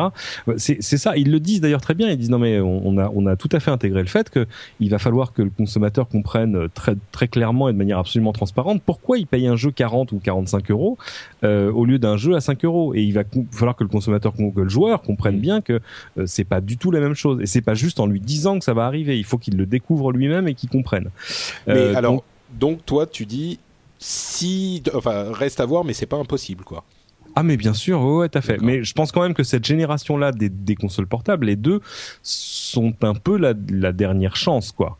Mm. Et d'ailleurs, alors il y a, y a, deux démarches. Chez Nintendo, les vrais jeux, les grands jeux se vendront euh, sur cartouche, en magasin, tout ça. Et il y aura aussi évidemment un store en ligne pour aller racheter des anciens jeux ou des plus petits jeux. Chez Sony, euh, ils ont fait le choix de pas faire de choix, c'est-à-dire qu'il y a plein de jeux qu'on pourra mm. acheter en ligne, mais qu'on pourra aussi acheter, si j'ai bien compris, pour euh, son téléphone ou sa tablette Android. Oui, alors, évidemment, dans l'histoire de la PlayStation euh, Suite, euh, qui serait une sorte de système euh, intégré à différents téléphones. Euh, enfin, en, premier, en premier, euh, premier d'entre eux, le Sony Ericsson Xperia Play. On verra dans quelques semaines, ouais. Voilà, qui serait une sorte de système PlayStation, mais pas vraiment la PlayStation portable, mais qui serait une sorte de système de jeu, genre PlayStation portable première du nom, mais mhm. euh, pour les téléphones et qui serait lié à la PlayStation Portable 2 et à la PlayStation 3 et enfin bon, c'est un peu nébuleux. Ça, ça s'appelle faire fleurir son écosystème. Oui. Euh, c'est non, mais c'est intelligent en même euh, temps. Hein, c'est partout. Hein, donc. C'est euh. comme quand Sony lance, ils viennent de lancer Music Unlimited sur Curiosity, qui est leur magasin en ligne, mais là pour le coup de contenu, de musique. Et, et tout à coup, c'est un service de musique que vous allez pouvoir faire tourner sur la PlayStation, sur le Blu-ray de Sony, sur le sur tous les PC de Sony et les autres euh, en gros, sur tous les appareils Sony, euh, jusqu'à euh, certains appareils photo, si j'ai bien compris. Oui, mais mes parents ont acheté une télé et il y a Curiosity dessus. Ouais. Tadam Ils ont donc acheté une Sony. Voilà. Dany, donc pour conclure sur les, la PlayStation et la 3DS, tu serais prêt à te trimballer avec une console portable en plus de ton téléphone? Euh, oui, si les softs euh, sont assez intéressants. Donc si vraiment euh, ça apporte quelque chose de plus par rapport à ces mini-jeux qu'on peut trouver effectivement sur euh, sur les téléphones portables, mm. sans que ce soit une repompe totale de ce qui existe sur les consoles de salon. Ouais, mm. moi je, je pense que ça vaudrait le coup. Ouais, mais quand même Killzone dans la poche, ça arrache quoi. Eh ben, Écoute, j'ai pas été super super fan du, euh, des, versions, euh, des versions PlayStation de salon, mais effectivement, oui, c'est, ça doit être techniquement impressionnant. Maintenant, ce qu'il faut, c'est que la profondeur de jeu suive euh, derrière et, et, bénéficier effectivement de du double écran tactile et tous tous les ajouts en fait de la de mm. la PSP, enfin de la NGP ou mm-hmm. de la 3DS. On verra ça dans quelques mois. Euh, info suivante sur Apple, ou plutôt rumeur suivante, devrais-je dire. Euh, le fameux NFC. Il n'y a pas d'info sur Apple, ça n'existe pas. C'est soit il y a eu une conférence de presse et là il y a une info, soit, soit c'est des rumeurs. Soit c'est des rumeurs, soit c'est magical et revolutionary. Voilà. Euh, et donc en l'occurrence, c'est rumeurs. C'est pas encore magical et revolutionary. Ça risque de le devenir bientôt. Mais la rumeur qui a fait le tour du net 60 euh, fois la semaine dernière, c'était le fameux NFC, le Near Field Communication. En gros, c'est votre passe Navigo. Pour ceux qui connaissent pas, qui sont pas parisiens, c'est euh, une carte qui vous permet de valider votre titre de transport en passant la carte sur le capteur. c'est comme une on appelle ça une carte à puce sans contact. Voilà, exactement. Et c'est un petit peu le, le Graal euh, du paiement, du règlement euh, de, de, ces dernières années. C'est-à-dire que ça permettrait d'avoir un portefeuille électronique qui vous permet de régler vos achats sans euh, contact sans euh, avoir besoin de taper un code. Vous passez votre carte près du, du capteur et, euh, et, voilà, vous avez payé votre truc.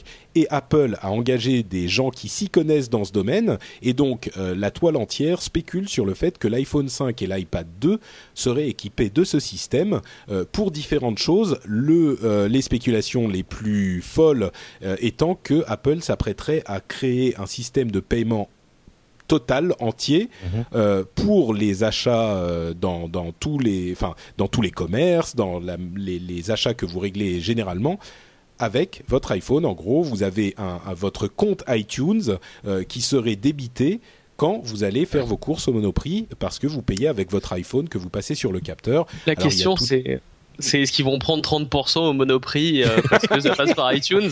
Alors, il y a, y a, mille choses à dire. D'abord, d'abord, regardez, faites silence vous entendez au loin nos amis japonais qui rigolent euh, parce que chez eux ça existe depuis longtemps. Vous achetez un truc dans le métro et tout à coup vous payez vos achats avec. Moi j'ai j'ai je prends j'ai une carte à mon nom. Il, vous imprime votre nom dessus comme ça on vous la rapporte si vous la perdez. C'est mignon. Euh, et, et euh, je me suis fait couper les cheveux avec. Enfin j'ai tout fait avec. Et, et voilà donc ça existe déjà et eux les mettent directement dans le téléphone donc on n'en parle plus moi, j'ai un seul problème avec ça, c'est qui, enfin, du côté des commerçants. Oui, d'abord, il y a l'histoire des 30 points. J'espère qu'ils pensent pas quand même qu'ils vont prendre 30 points sur sur le commerce mondial, euh, sur le commerce de détail. Non, mais du coup, les, les pâtes que tu achètes euh, chez Ed l'épicier, elles sont magical et revolutionary aussi. Ah, avec les 30%. d'accord. Et elles sont tactiles.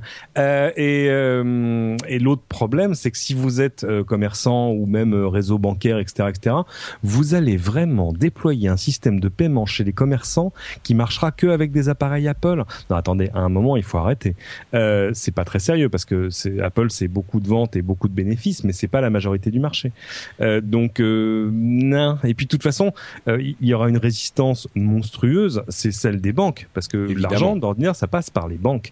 Et en même temps, je, je, je, je me suis mis à réfléchir si Apple demain ouvrait une banque est-ce que vraiment j'irai y mettre mon compte euh, euh, Est-ce que tu Est-ce que aurais une raison pour ne pas y mettre ton compte chez Apple?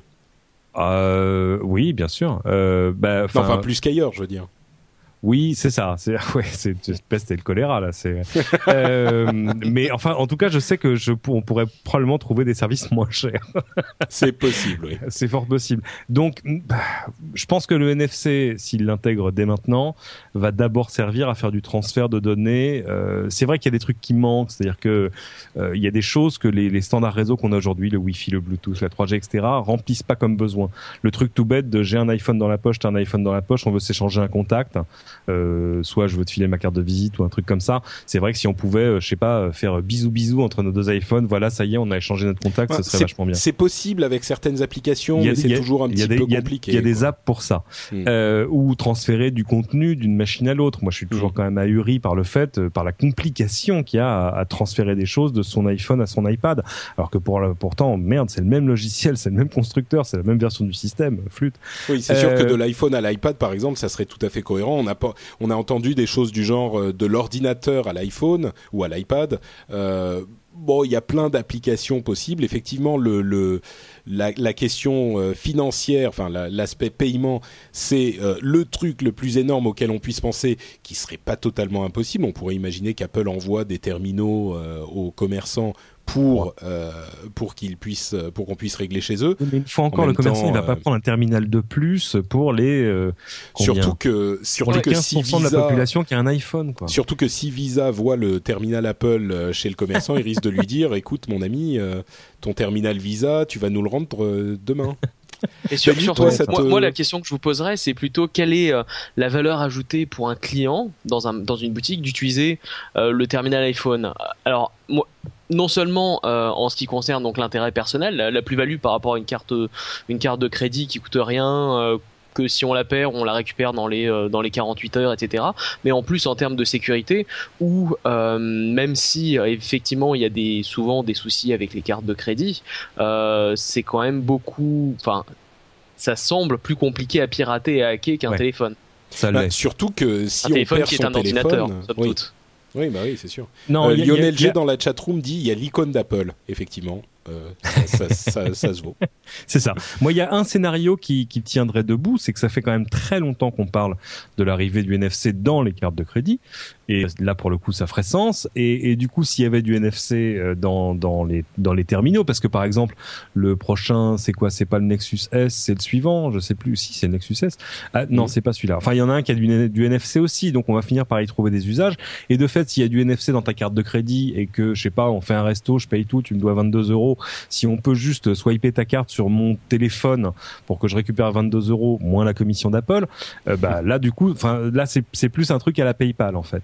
Et, oui, c'est sûr coup, c'est plus intéressant. C'est sûr qu'il y a énormément d'applications possibles au NFC, euh, et maintenant reste à voir lesquelles.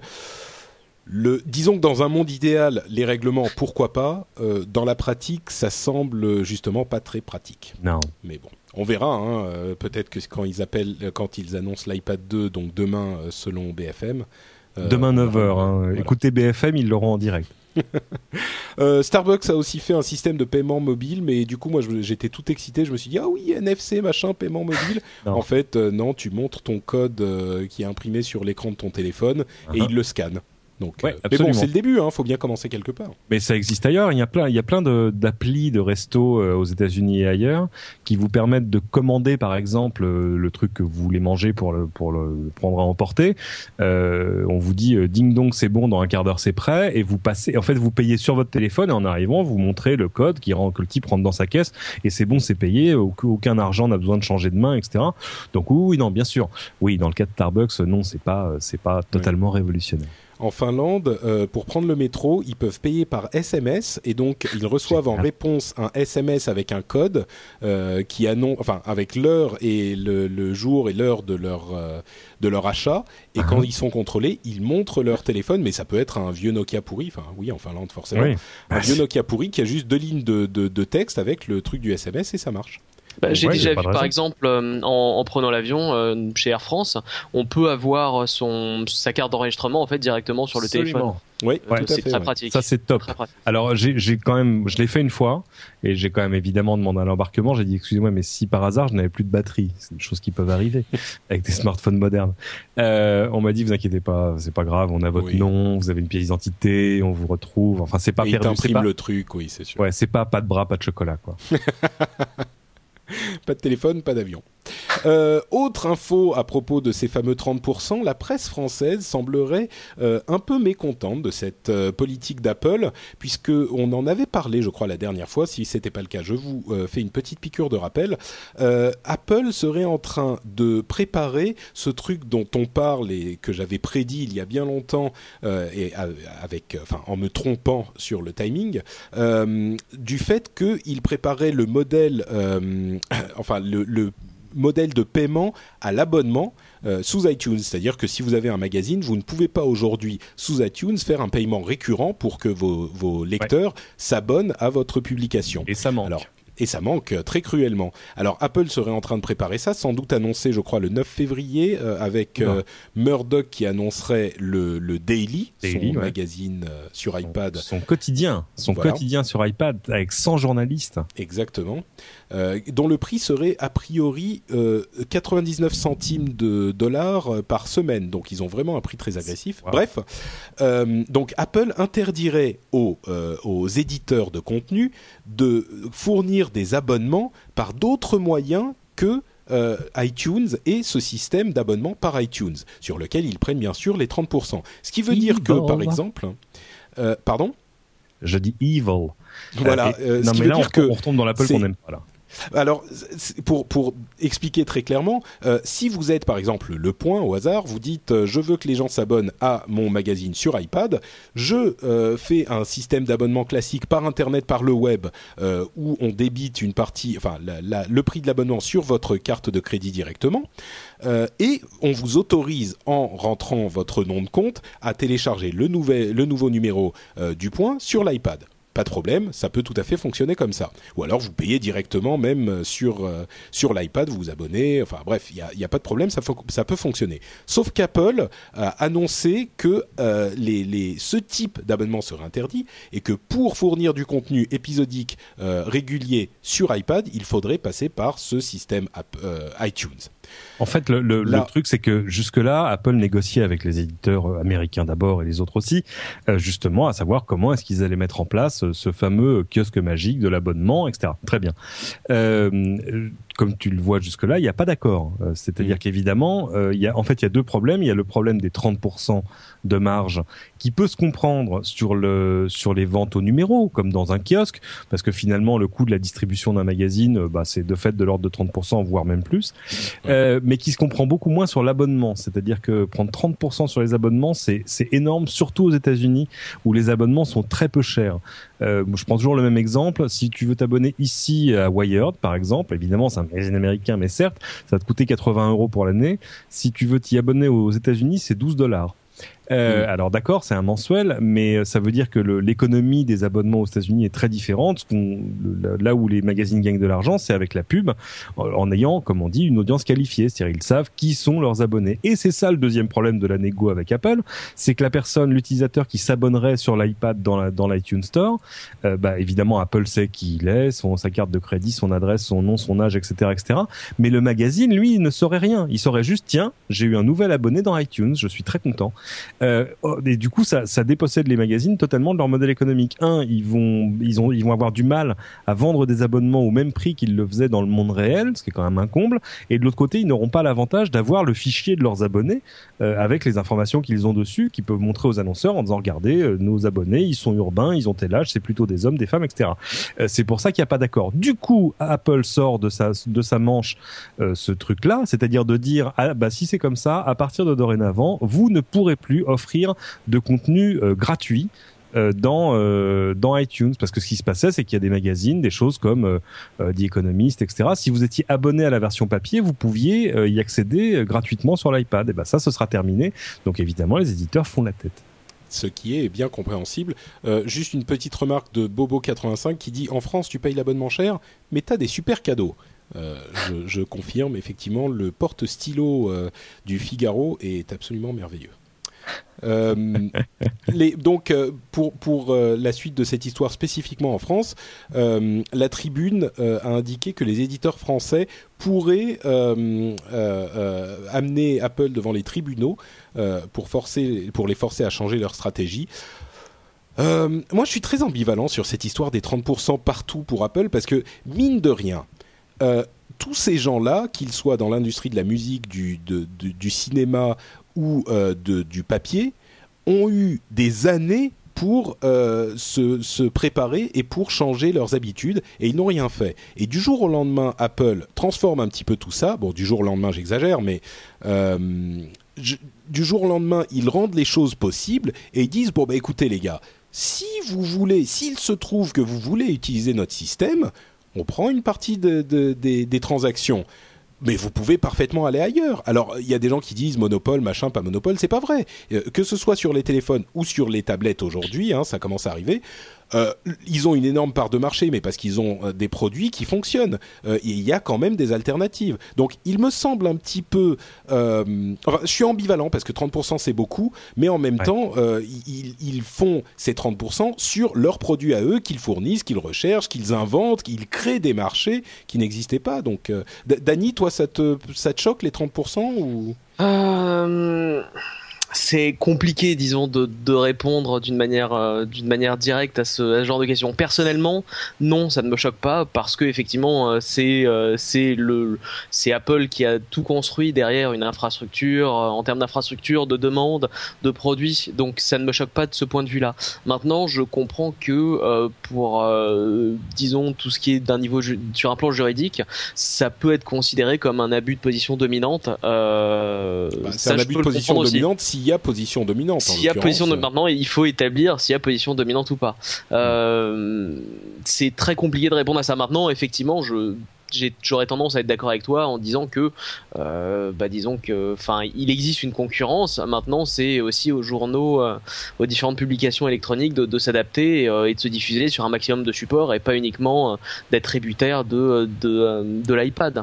Et, puis ce qui est frustrant, c'est que ce qui est frustrant, c'est que tous ces gens-là ont eu des années et des années pour changer leur modèle, et il a fallu qu'Apple arrive et fasse tout le boulot pour eux non, alors là, je, là, je peux pas être d'accord.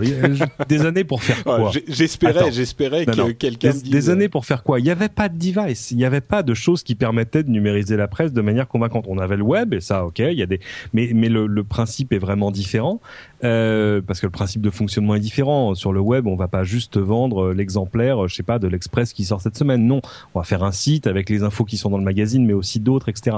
Donc il y avait pas de, il y avait pas de device, il y avait pas d'appareil pour arriver à emporter le journal dans sa poche de manière convaincante. Bon, d'accord, mais, mais je veux dire, il, Apple euh, et la technologie pour créer ce type de device existe depuis longtemps. Euh, c'est Apple qui a créé cette vision spécifique pour ce type de device et ils font leur truc. si je pousse un petit peu le, le, raisonnement, ils font leur truc dans leur coin et ils disent bah si vous voulez venir chez nous, c'est 30%. Oui, mais non, ah, oui, mais non, non, non, non, je t'arrête, c'est pas vrai, c'est pas vrai. Je suis désolé, les règles telles que les éditeurs les ont comprises au début, c'était de dire, ok, donc si vous voulez faire de la vente au numéro dans l'iPad, c'est 30%, très bien, mais à côté de ça, dans votre application, vous distribuez le contenu que vous voulez à qui vous voulez. Par exemple, vous donnez des exemplaires de vos magazines à vos abonnés papier.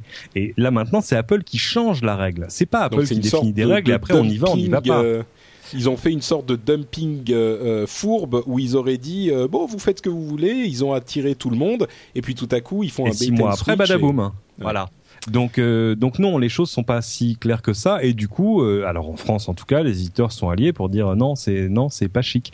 C'est-à-dire, dire les conditions commerciales sont ainsi, ok, mais c'est comme bouger les poteaux du goal pendant le match, quoi. C'est pas, ça se fait pas d'ordinaire. D'ordinaire, quand tu arrives sur la pelouse, tu sais comment ça se passe, tu sais qu'il y aura 11 joueurs devant toi, un mec dans les cages, elles font 7 mètres de large, etc. On va, on va pas te changer ça au milieu du match. Et ben, c'est un peu ce qui s'est passé ici, et on sent chez Apple une sorte d'exaspération parce que, quand même, il faut dire que alors, ça se passe aussi à un moment où on voit que les magazines sur iPad se vendent mal. Euh, les, les, les, emblématiques comme même comme Wired en vendent encore quelques dizaines de milliers par numéro, mais c'est rien. Ils en avaient vendu 120 000 le premier numéro. Et il faut se souvenir que le premier numéro c'était en juin dernier. Des iPads, il y en avait pas énormément en circulation. Aujourd'hui, il y en a 14 millions. Euh, et pourtant, les ventes décollent pas. Donc tout à coup, bah, les éditeurs trouvent qu'il n'y a pas d'urgence à trouver un accord immédiat avec Apple parce que pour l'instant, ça se vend pas très fort. C'est pas comme si c'était euh, tout à coup un réservoir de croissance monstrueux. C'est-à-dire que hmm. euh, contrairement à ce qu'on a cru ou voulu croire au début, euh, l'iPad va pas sauver la presse, en tout cas pas tout de suite. Dany, tu voulais dire quelque chose?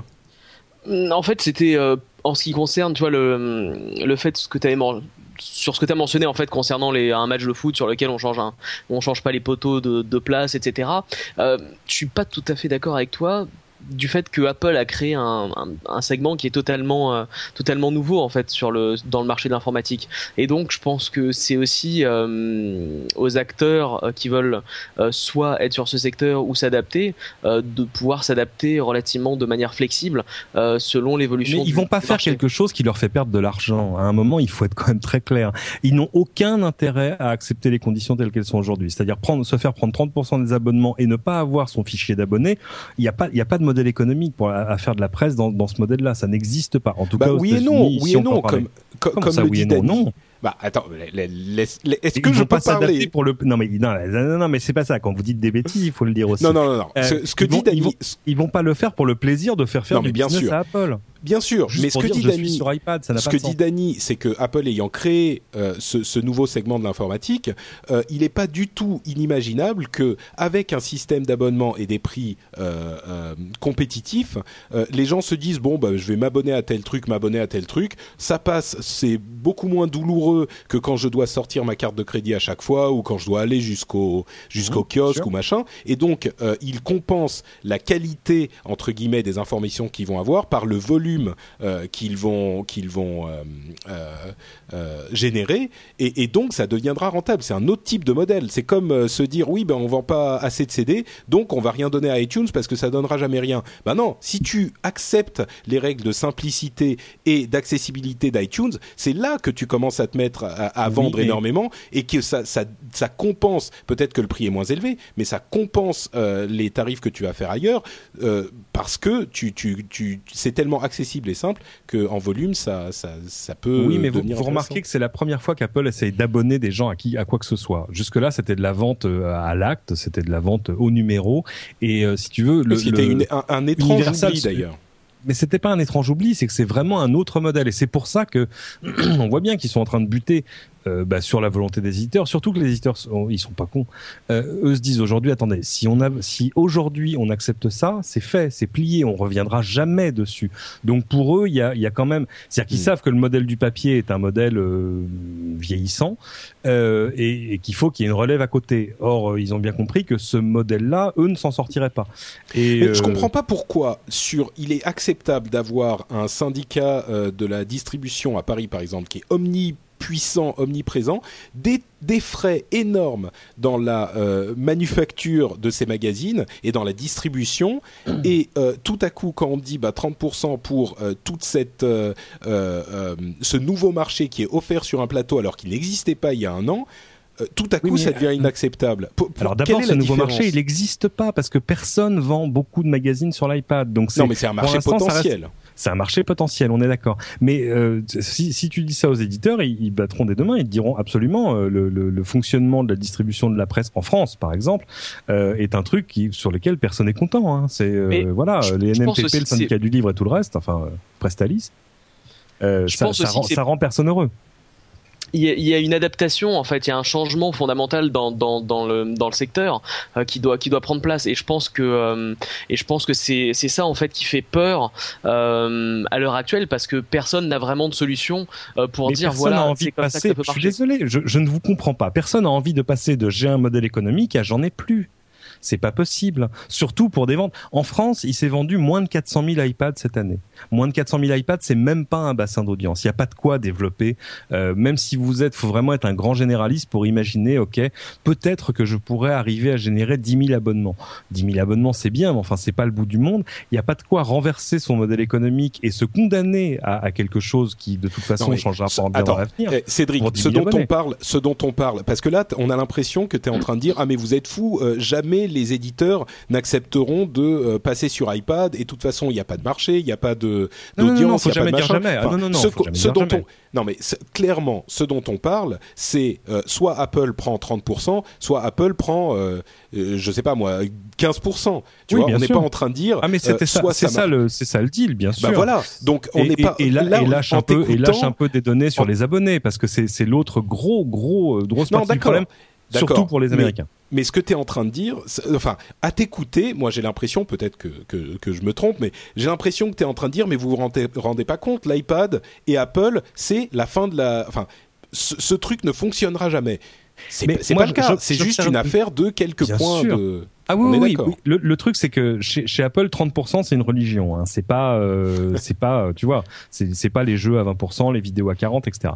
Euh, donc évidemment, ils ont pas envie dans, parce que là aussi, ça créerait un précédent pour d'autres contenus après où les gens disent ah oui, mm. mais attendez, regardez, les autres ils ont eu 22 euh, points au lieu de 30, etc. Donc ils ont pas envie d'en changer. Parfaitement compréhensible. Mais euh, moi, j'observe juste un truc, c'est que les premiers que jusqu'à Steve Jobs est allé euh, euh courtiser avec les, les prototypes de l'iPad avant sortent, c'était la presse. On voit bien que pour lui, il y avait un modèle là-dedans. évidemment, c'était intéressant. Et, un an après, il y a toujours pas d'accord. Donc il y a des raisons profondes pour lesquelles il n'y a pas d'accord. Et il va falloir qu'il y en ait un qui cède. Et je pense que là, pour le coup, c'est pas la presse parce qu'il n'y a pas d'urgence à le faire pour eux en tout cas. Euh, et, euh, et, encore une fois, pour les, le problème des, des Américains, c'est que les Américains, s'ils font des abonnements sur iPad, ils seront forcés de les faire plus cher que les abonnements papier, ce qui pour le lecteur est un truc totalement illisible et incompréhensible. C'est sûr. La, la, question des données est encore un autre problème effectivement qui est euh, oui. Bon, bon, je crois qu'on a fait, on a, on a tout dit sur le sujet. Oui. Ensuite, on peut continuer à en discuter jusqu'à demain. On, on, on, tournera sur les mêmes, euh, les mêmes non, informations. un éditeur. euh, parlons plutôt d'un truc qui va tous nous mettre d'accord, euh, ou alors euh, peut-être que je me trompe, mais ah. la redevance sur la copie privée qui arrive enfin enfin sur euh, iPad. Parce que euh, évidemment ah. pour ceux qui, le, qui, ne le savent pas la redevance sur la je sais pas où vous avez vécu mais la redevance sur la copie privée est un, une sorte de taxe un petit peu étrange euh, qui est censée s'appliquer au à l'origine au lecteur MP3 et au, au, au stockage externe pour euh, informatique, enfin au stockage euh, comme les, les, clés USB ou les, les disques durs externes, euh, pour pour compenser le piratage et euh, fournir de l'argent à, je crois qu'il est distribué par l'intermédiaire de la SACEM euh, et sans doute d'autres organismes puisque c'est censé pallier au piratage dans différents domaines euh, de la culture. Et donc, au départ, ça avait été conçu pour euh, taxer les lecteurs MP3 et certaines autres choses. Et puis au fur et à mesure, ça a été étendu, étendu, étendu. Euh, et bah, aujourd'hui, au début, au début, ça taxait les CD-ROM et ça taxait les supports vierges. C'est marrant que j'oublie même les CD-ROM. Ah oui. Effectivement, au tout départ, c'était les CD-ROM et les lecteurs MP3. Euh, et alors, cette taxe est vraiment dans une situation un petit peu bizarre parce que disons qu'on pourrait faire euh, une, réflexion selon laquelle on se dirait bon bah je paye une taxe pour compenser le piratage quand j'achète des lecteurs MP3 ou des logiciels, enfin des, des CD-ROM ou des disques durs. Donc en gros, je paye ma taxe piratage, donc c'est presque l'équivalent d'une licence globale qui me donne le droit de pirater un petit oui, peu. Mais non. Ou de mais, mais... oui mais non. Le petit, le petit tampon sécurité sociale que tu payes quand tu achètes une bouteille de vodka n'est pas une autorisation à l'ivresse publique. Exactement. Non mais c'est sûr. Mais disons que on se demande un petit peu à, à quoi cette taxe sert vraiment parce que pour le coup tout le monde paye la taxe, mais enfin, disons que c'est pas aussi aussi simple que de se dire bon bah c'est juste une taxe pour euh, les, les autres gens qui piratent et euh, ça n'autorise à rien parce que du coup tout le monde paye ce, ce truc là enfin ah bah, c'est comme c'est comme une mutuelle hein. tu la payes même quand t'es pas malade donc ça compense euh, ceux qui sont malades oui sauf que t'es malade de temps en temps je veux dire tout, il est ah raisonnable de se dire que tout le monde sera malade à un moment ou un autre et il est raisonnable de se dire que tout le monde pirate un peu hein, alors voilà donc est-ce que ça légitimise un petit peu le piratage? Ah si on se dit non, non, tout le monde pirate un peu c'est pas de la légitimation, c'est de la compensation, en tout cas dans, dans l'œil des dans, dans, dans, dans, le discours des ayants droit. Oui, non, bien sûr. C'est important parce que ça représente aujourd'hui beaucoup, beaucoup, beaucoup de revenus. Exactement. Euh, mais ce que je veux dire, c'est que si on se dit euh, tout le monde le paye parce que on, il est légitime, légitime de se dire que tout le monde pirate un peu, euh, en fait tout le monde ne le paye pas. Et c'est là, il est là le problème de la copie privée, c'est que euh, depuis le début, les entreprises, par exemple, sont pas censées euh, payer de, de, de, taxes sur la copie privée. Euh, logique parce que quand une entreprise achète des, des disques durs, c'est pour mettre dessus des fichiers PowerPoint et Excel et faire des trucs sérieux. Euh, et, et en fait, du coup, le problème, c'est un problème de convergence entre les usages et c'est compliqué maintenant sur certains appareils de dire est-ce que c'est un usage personnel ou professionnel? dans le cas d'un lecteur MP3, on n'avait pas, euh, on n'avait pas de souci. Là aujourd'hui, ça devient de plus en plus compliqué. Regarde ce qui est le, les débats qu'il y a eu par exemple autour de, la Freebox, de la Freebox 6, la Freebox Revolution, euh, qui contient un disque dur. Jusque là, on ne percevait une taxe sur la, copie privée que sur les magnétoscopes numériques, si mes souvenirs sont bons. Or là, le disque dur, il est dans la box, la partie serveur, pas la box que vous mettez à côté de la télé. Et du coup, dit ah non non mais moi je fais un en fait c'est un NAS. C'est un lecteur réseau qui fonctionne avec tous les systèmes parce que là aussi c'était une des conditions pour pas payer. Euh, et du coup je paierai pas. Évidemment la commission de la copie privée dit quoi comment quoi? Vous mettez des 250 gigas chez tous vos abonnés et vous allez pas payer mais qu'est-ce que c'est que cette voilà. et donc on va dire que euh, seront taxés tous les euh, appareils de stockage qui sont posés sur des étagères. designés par Stark. Voilà par exemple. Voilà ça mais uniquement cela en attendant voilà. Et bon il y a, y a un problème de fond qu'il faudra sera réglé un jour, soit bah, en taxant tout, soit en taxant rien, soit en taxant différemment. Non, c'est clair. Disons que la question de la de la copie privée est vaste et on, on est on est enfin on, on, se la pose depuis un moment, mais ce que je voulais dire, c'est que là, c'est en train de s'étendre effectivement, bah, comme tu le disais, Cédric, un, un petit peu tout et n'importe quoi. En l'occurrence, l'iPad euh, sera taxé à hauteur de 8, 12, 8 10 ou 12 euros hors taxe en fonction du modèle, euh, 16, 32 ou 64 pas énorme, entre nous soit dit.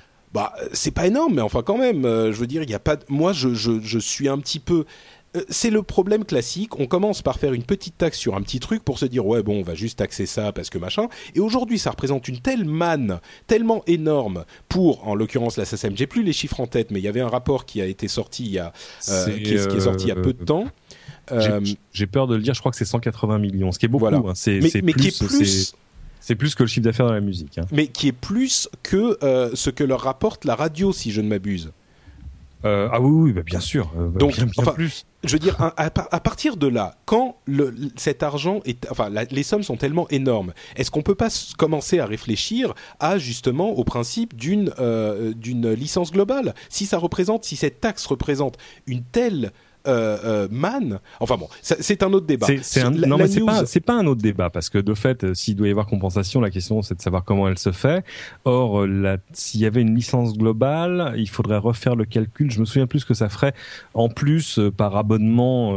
si on faisait, alors est-ce qu'on fait que la DSL Est-ce qu'on fait aussi les abonnements mobiles? Parce que là, tout à coup, c'est encore un autre jeu. Et tout à coup, comment vous faites du prépayé? Enfin, bon. Non, non, bien sûr, bien sûr. C'est pas simple. Je suis pas en train de dire et que ce serait entre 5 et 15 euros par mois. C'est beaucoup. Hein. Mais ce qui ce qui est, ce qui commence à devenir préoccupant, c'est que cette taxe s'étend euh, un petit peu partout à tout type d'appareil qui a priori, enfin à l'origine on se disait oui bon les CD-ROM euh, forcément c'était logique. Euh, aujourd'hui un iPad, je suis pas convaincu que ça serve à écouter de la musique quoi. En tout cas pas pour tout le monde. ça peut servir à regarder des films. Hein. Par exemple oui mais enfin bon euh, bon, euh, bref, c'est c'est un débat très, pas le livre, c'est important. C'est un débat, débat. Oui, mais je suis pas certain que la redevance sur la copie privée coûte le couvre le livre, par exemple. Non, c'est vrai, mais moi, je, moi, je m'en fous. Euh, pour la musique, je paye déjà la, la, la licence globale, s'appelle Spotify. Oui, mais exactement. Ouais, mais exactement. Moi, je paye Spotify. Je, je devrais pas avoir payé la, la redevance sur la copie privée en plus. Euh, je paye UGC euh, illimité euh, tous les mois. Tu sais, à, l'époque de la vignette auto, tu payais une vignette auto même si tu ne la sortais qu'une fois par an. Hein, c'est pas. Oui, mais tu avais une voiture. ah, bah oui. Non, mais tu, tu peux. Si t'as une voiture, tu payes la vignette. Si t'as un, un, ami, un confrère me disait quoi Tu payes 10 euros par mois et tu te rends compte qu'au final, t'es propriétaire de rien. Et j'ai un autre ami, de faire une musique, qui lui disait oui, enfin tu sais, avec mon passe Navigo, c'est pareil. Exactement. Mais bon, bref, la news à laquelle je voulais arriver, c'était que la CIMAVELEC, le syndicat des industriels de matériel audiovisuel et électronique, euh, qui euh, est en train de s'opposer à euh, l'enflage, l'enflement de cette taxe et qui va déposer un recours au Conseil d'État parce que ils estiment que les barèmes commencent à être un petit peu trop enflés et qu'ils sont taillés pour l'iPad ou la Freebox euh, la nouvelle Freebox dont on parlait, mhm. et que donc ça commence à un petit peu bien faire et qu'il serait peut-être temps de revoir les choses de manière un petit peu plus logique et cohérente. Je suis pas certain que l'attaque sur la, enfin, j'adore pas l'attaque sur la copie privée je pourrais vaguement comprendre dans cette, certaines conditions euh, qu'elle soit maintenue. Ce qui est clair, c'est que dans son état actuel, pour moi, elle n'est pas, euh, elle n'est pas dans l'état dans lequel elle devrait être. Je suis d'accord. Il y a un vrai problème de cohérence. Par exemple, les tablettes sont, sont taxées, mais pas les tablettes sous Windows. Et là, tout à coup, on se regarde en disant bah, bah, bah pourquoi? Et alors, on peut dire oui, mais Windows, c'est un système plus sérieux, c'est pour bosser. Oui, mais quand Windows 8 sortira et qu'il aurait été pensé pour les tablettes, quelle différence entre ça et non, mais tu vois, ce qui est inquiétant, Android et iOS, quoi? Ce qui est inquiétant là-dedans, c'est que si tu poses la question à ces législateurs qui ne comprennent rien à rien de toute façon, ils vont dire euh, ah bah oui c'est vrai, euh, il faut taxer les tablettes sous Windows aussi. Tu vois, c'est dans le doute, oui. Mais d'ailleurs, ce serait en termes d'équité, euh, oui, ce serait forcément plus juste. C'est pas tellement. Alors moi, j'arrête de me moquer des législateurs parce que parfois j'en rencontre. Et, et, euh, et y en non, a, je suis taquin, mais enfin, il y a non, des mais c'est pas ça. C'est pas tellement. Euh, c'est pas ils savent tout, ils savent rien. C'est chacun a son domaine d'expertise. Il y en a, ils sont très forts en, euh, je sais pas, en politique étrangère. Il y en a, ils sont très bons en technologie. Et d'ordinaire, ils ont chacun des commissions pour pour réfléchir à ça. Le problème, c'est un problème de rythme. C'est-à-dire que le rythme de l'innovation qu'on connaît dans la technologie a rien à voir avec le rythme législatif. Donc la, la, commission sur la copie privée, c'est encore un truc vraiment différent parce que c'est une commission qui regroupe les constructeurs, les ayants droit qui sont majoritaires, les organisations de consommateurs, etc. Et on va se dire clairement les choses dans les yeux. Les, les ayants droit sont majoritaires, donc d'ordinaire c'est plutôt les augmentations de taxes qui passent. Donc évidemment après les autres font la tête, comme le Cimavelec, qui est le syndicat qui regroupe toutes les grandes marques d'électronique, qui disent non mais attendez, vous êtes gentil parce que vous posez des taxes, mais pendant ce temps-là, le prix moyen de ce qu'on vend nous baisse de 15% par an. La taxe, elle, elle baisse pas. Euh, donc ça veut dire que la taxe euh, organiquement prend une plus de plus une part de plus en plus grosse dans le prix de taxe en pourcentage. Au début, on vous dit bon, allez, c'est 1%, c'est 2%. On vous dit bon, soit c'est un dixième de la TVA, c'est pas très grave. Mais finalement, si euh, dans trois ans votre appareil a vu son prix baisser de 70%, tout à coup les 1 et 2%, enfin ça, ça finit par rejoindre la TVA. Donc c'est vrai que ça pose problème et il faut que ces barèmes au moins évoluent au rythme du marché, quoi. Dany, tu es bien silencieux. Aussi, ah, euh, moi, moi, ça, ça, ça pour moi, ça soulève une question que je trouve plus euh, euh, très intéressante en fait c'est euh, quid en fait de euh, l'Union européenne finalement. Parce qu'on peut acheter un peu partout euh, disque dur iPad tout ce que vous tout ce que vous voulez sur internet pour des prix finalement qui sont plus compétitifs qu'en France vu que les, les, les revendeurs n'ont pas de taxe sur la copie privée qui vient enfler les, les tarifs. Et je pense notamment par exemple à la Belgique où c'est un pays francophone qui est vraiment à deux pas un, vraiment un pays dans lequel on peut commander sans, sans aucun mm. souci. Alors pourquoi est-ce que, euh, euh, enfin, à mon avis, il faudrait que ce serait géré sur un si c'était géré sur un plan européen, je pourrais dire ok, je comprends plus ou moins le rationnel, mais là, je comprends tout à fait en fait le, syndicat des euh, des euh, des euh, comment dire des producteurs de hardware, des mhm. industriels, puisque finalement ça ça vient flinguer leur leur business en France. Hein. Ça les rend extrêmement peu compétitifs et n'importe qui qui sait se servir d'un moteur de recherche peut trouver des prix plus attractifs en, en 5 minutes. je pense qu'en l'occurrence le, le coût de, de, du port risque de compenser, mais mais mais au-delà de ça, l'harmonisation européenne sur, sur ce point-là euh, pourrait être très intéressante et je me demande ce qu'aurait à dire euh, l'Europe sur cette taxe spécifiquement euh, et à mon avis il poserait pas mal des questions que j'ai posées en introduction et, et, la réponse ne serait pas forcément aussi simple et claire que voudraient le, le penser les législateurs en charge. Bon, on, on, a passé beaucoup de temps sur tout ça. Je vais passer en, en en, cavale et en rafale sur les infos, les quelques infos suivantes. Euh, Google et Facebook sont en train de préparer des concurrents à Groupon. Euh, ça ne nous surprend pas énormément. D'ailleurs, j'ai cru voir quelque part que Facebook euh, Deals était live en Europe. Mais oui, pareil. Deals, c'est mais Deals, c'est pas exactement. Oui, je crois que c'est. Si, c'est City Deals. C'est Groupon City Deals en fait. Voilà, c'est pareil. Donc c'est Facebook Deals qui est. Ouais, ouais, voilà. voilà. Et chez Google, ça s'appelle Google Offers, et euh, c'est là encore du commerce géolocalisé avec des coupons euh, pour avoir des réducs et tout ça. À propos de législateur, le CSA a annoncé par la voix de comment il s'appelle ce brave homme. Euh, bref, qu'il voudrait étendre l'autorité voilà, euh, Michel Boyon, euh, mhm. qu'il voudrait étendre, euh, qu'il penserait à étendre l'autorité du CSA sur Internet, ce qui fait un petit peu, un petit peu peur. Alors c'était, c'est à la fois plus simple et plus compliqué que ça. Plus simple parce que je crois que la phrase est, il faudrait quand même qu'à un moment on ait un œil sur les vidéos sur Internet, les vidéos de YouTube des Dailymotion par exemple. Mm. Et, et, euh, et, là, il, vaste débat parce que il, à enfin, il faut se souvenir à quoi sert le CSA. Euh, le CSA est là pour réguler ce qui se passe sur une ressource finie que sont les fréquences en France. En clair, on vous donne une fréquence pour faire une radio et une télé. En échange, vous avez euh, des obligations, euh, un cahier des charges, etc. Et c'est le CSA qui vous le fait respecter. Jusque-là, rien à dire, très bien. Sur sur Internet, on n'est pas face, on est à la fois pas face à une ressource finie, c'est-à-dire que c'est pas grave qu'il y ait un million de vidéos ou un milliard de vidéos, c'est pareil, ça ne prend pas de place sur le reste. Et, et en plus, c'est du média à la demande, c'est-à-dire que s'il le CSA régule euh, de manière euh, de très très près ce qui se passe sur les télés par exemple, c'est parce que vous pouvez euh, tomber sur une télé et, et voir des choses que vous n'auriez pas à y voir ou que vos enfants n'auraient pas à y voir, etc., etc. Sur Internet, d'ordinaire, ce que vous allez voir, vous êtes allé le chercher d'une manière ou d'une autre. Vous avez cliqué sur un lien. Enfin, il y a, y a, une, démarche positive. Donc, donc voilà. C'est pour ça évidemment que ça fait débat.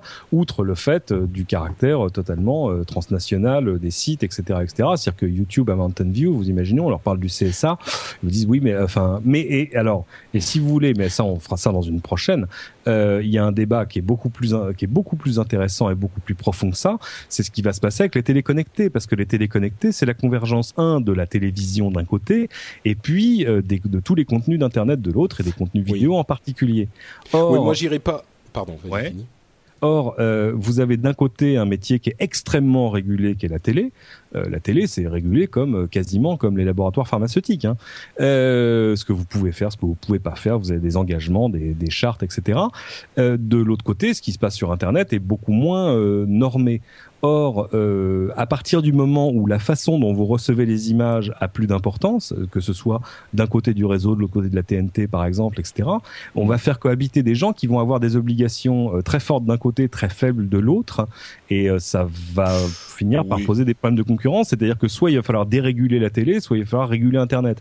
Et je sais pas. Je crois que le raccourci est un petit peu facile, mais enfin bon. Ah non non non, il est pas facile. Ah non non, c'est la réflexion. Non non, c'est la réflexion quotidienne en ce moment de toutes les chaîne de télé.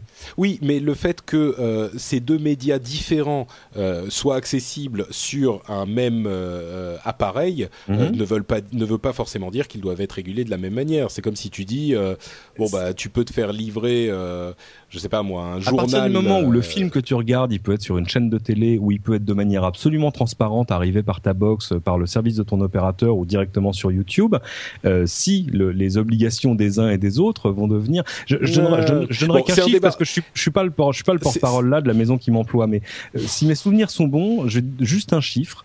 24% euh, du chiffre d'affaires de TF1 chaque année est, est engagé c'est-à-dire est, est, lié à des obligations. C'est-à-dire sur 24% du chiffre d'affaires de TF1 part dans des obligations de production, de fiction, de soutien à la création, etc., etc.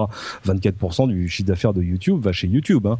Euh, oui, mais enfin, à, un moment, non, mais, ça va devenir vraiment problématique. Non, mais bien sûr, mais enfin, euh, c'est tout de même pas le, la même bestiole. Euh, le fait que YouTube arrive sur ta télé ne change rien à l'infrastructure, au fond, au mode de fonctionnement et au, au, au, à la structure de YouTube. Euh, TF TF1 est une chaîne nationale qui a un certain. Euh, certes, ils ont des devoirs. Enfin, je dis TF1, euh, c'est chaînes de tous, toutes les chaînes. Euh, ils ont certes des devoirs, mais ils ont aussi une licence qui leur est accordée par l'État. L'utilisation d'un certain spectre hertzien ou de l'autorisation de diffuser sur le, enfin, sur les différents moyens de diffusion de la mmh. télévision. Je veux dire, il y a, y a d'autres euh, paramètres à prendre en compte que simplement le fait de ça arrive sur la télé. Euh, donc euh, et au-delà de ça, ce que je veux dire, c'est que le réseau est en train de perdre de son importance.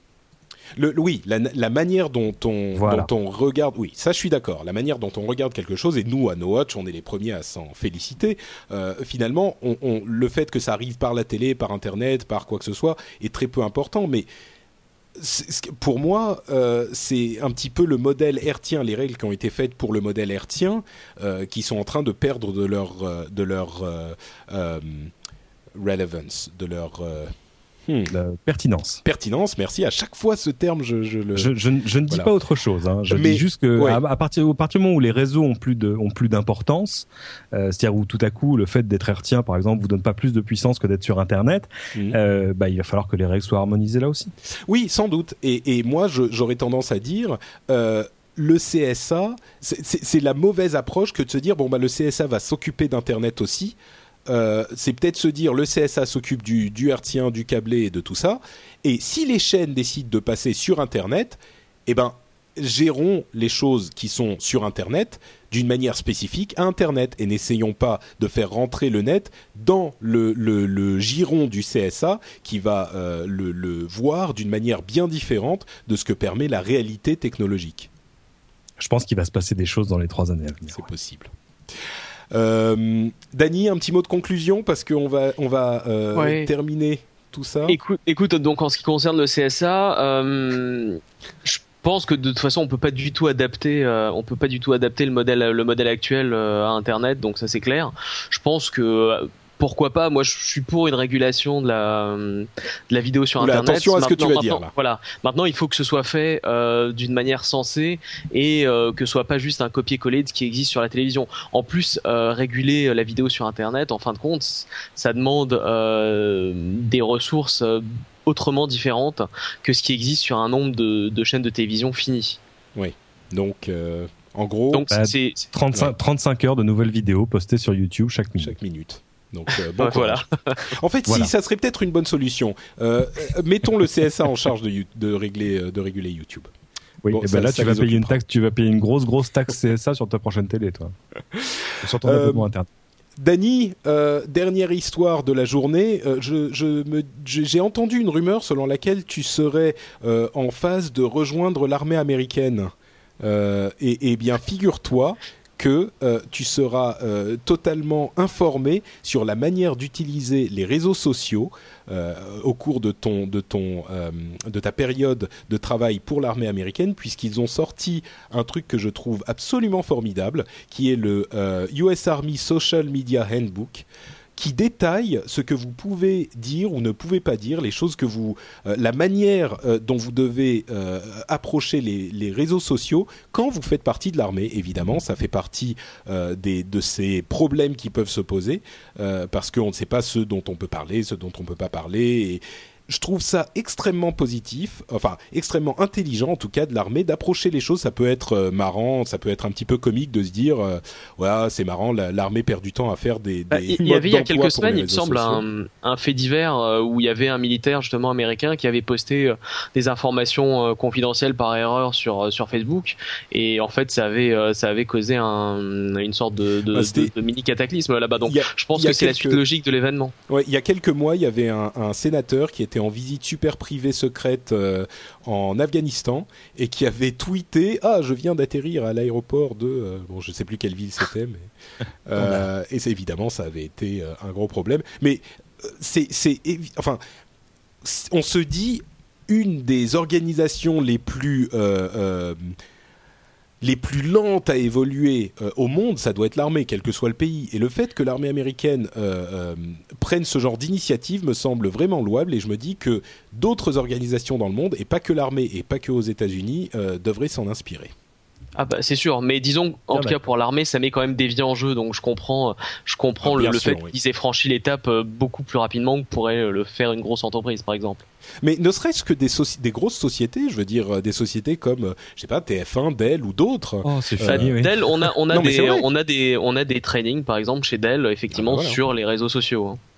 Donc euh, c'est c'est le cas pour les personnes qui postent euh, hmm. régulièrement sur les, les, réseaux sociaux. Ensuite pour euh, pour la pour la personne moyenne qui a juste un compte Facebook et qui parle juste à ses amis, non. Mais bon, disons que ça pose. normalement, toutes toutes les grosses sociétés ont maintenant des sortes de, guidelines, comme on dit, pour dire à, leurs, à leurs employés tout tout comme ça se faisait avant sur sur les relations avec la presse. Par exemple, moi j'ai souvenir il y a longtemps d'un document qui était qui avait été passé à tous les employés d'Intel, document passionnant, pour dire en gros votre téléphone sonne, c'est un journaliste, que devez-vous faire? Euh, Et euh, avec des, des, conseils de bon sens sur euh, voilà les sujets dont vous pouvez parler, voilà les sujets dont vous ne pouvez pas parler, genre les produits pas encore annoncés, euh, les, les, prochains les prochains résultats financiers. Ah oui, les résultats financiers pas encore publiés, tiens des trucs comme ça. Où il disait attention, vous c'est une ce serait des, des manœuvres de, de, des manœuvres limitatives, sérieusement limitatives de votre carrière. ce que je trouvais assez bien dit. Et pareil, pareil dans les grandes entreprises, il y a des il y a des guidelines pour l'utilisation des réseaux sociaux. Enfin, de toute façon, la guideline de base, c'est celle du contrat de travail. Moi, dans mon contrat de travail, et comme partout, euh, il est marqué euh, que euh, ben, je me rapprocherai de mon encadrement avant d'aller parler à l'extérieur de ce qui se passe dans l'entreprise. Bien sûr, c'est normal. Oui, non, bien sûr, mais enfin, les gens ne font pas forcément le lien entre cette, cette ce, ce, comment dire, cette règle qui, qui est un petit peu du bon sens et le fait de parler de quelque chose sur Facebook juste en sortant du boulot parce qu'on est fatigué. Ouais, bien sûr. Non, mais euh, sans compter tous les gens qui, vous, vous, on voit des trucs géniaux parfois sur Twitter, Facebook, genre, oh là là, je viens de voir le produit, le prochain produit de la boîte, il est incroyable. genre, ah oui, d'accord, mais voulez-vous nous en dire plus? Euh, Alors moi ça va parce que la moitié de mes amis ils sont journalistes, donc euh, ils font pas ce genre de bêtises. Mais euh, et puis il y a, y a, un côté immédiat. On l'a vu sur, je sais plus cette fille qui travaillait je sais pas où et qui était qui avait interviewé pour un nouveau job, je crois, dans la même boîte et qui est sorti en disant le recruteur c'était vraiment un gros con. Et, le recruteur lui a répondu en disant bah écoutez si c'est comme ça c'est peut-être pas la peine qu'on se revoie. euh, donc voilà, il faut éviter les mouvements d'humeur sur les sur les sur les réseaux sociaux. Bon, écoutez, ça va être notre dernière news pour la journée et on va enchaîner sur notre conclusion. Le Facebook Phone, tu veux pas en parler? Ah, bah, écoute, il euh, y a plein de choses dont je voudrais parler, mais euh, bah, le Facebook Phone, c'est une sorte de rumeur qui revient tout le temps. Facebook dit non, non, non, on n'en fait pas, et euh, la moitié du, du, monde et de l'industrie dit bah oui, HTC est en train d'en préparer deux et mhm. machin a la preuve qu'ils sont en train de préparer tel truc et en gros, on sait pas quoi. Donc euh, oui, on peut en parler euh, si tu veux. Oh bah non non non, mais oui c'est ça. La rumeur, c'est que euh, Facebook dévoilerait lors du Mobile World Congress de Barcelone dans deux trois semaines deux téléphones qui seraient des téléphones simples. Hein, ce seraient pas des, des iPhone like, des téléphones assez simples et pas chers pour arriver à faire du Facebook. je sais pas à qui ça s'adresse exactement parce que voilà, il bah, c'est au, pays en voie de développement qui n'ont pas des, smartphones. Pour les autres, il s'est vendu 100 millions d'appareils Android sur le dernier trimestre, donc donc dans l'ensemble ça va, on s'en sort. Euh, et de fait, ce serait plutôt des, comme on appelait ça, des feature phones, c'est-à-dire des téléphones sympas avec des fonctions rigolotes, comme par exemple évidemment du réseau social à l'intérieur. Et c'est c'est de cette manière que Facebook pourrait réussir à passer de 600 euh, millions de, de, de, comptes. En gros, ils ont conquis le monde civilisé, enfin le, le, le, le monde. Le monde ces, ces mots sont ceux de Patrick Béja, B-E-J-A. non, mais ce que je veux dire, c'est qu'il y a vraiment, euh, le, pour continuer à grossir de manière vraiment significative, euh, Google, euh, pardon, lapsus révélateur, Facebook doit s'intéresser aux pays en voie de développement. Et c'est difficile de faire acheter des iPhones à des gens qui n'ont pas forcément de quoi s'acheter. Enfin, je sais pas. C'est toujours la, même problématique du prochain milliard d'utilisateurs qu'il faut aller chercher dans des pays où les équipements, etc., les réseaux sont pas les mêmes. Mais Facebook a encore nié le fait qu'il faisait un Facebook Phone. Alors on s'est peut-être totalement fourvoyé, mais ça reste une bonne idée. Il faudrait qu'ils creusent ça. Ah non, c'est sûr. Peut-être qu'il y a une sorte de, plateforme qu'ils ont développée et qu'ils proposent ensuite à d'autres constructeurs. Ça, c'est peut-être. Ce qui est rigolo, c'est qu'à la fin de là, je vais aller appeler le patron du mobile chez Facebook, mais pour totalement autre chose. et je sais que je lui poserai pas la question parce que c'est peine perdue. Oui, tu sais qu'il va soulever un sourcil de l'autre côté si tu lui poses la question. Je le verrai pas, c'est du Skype, mais mais euh, oui, je sais que ouais, il va esquisser un demi sourire en disant essaye encore, petit scarab?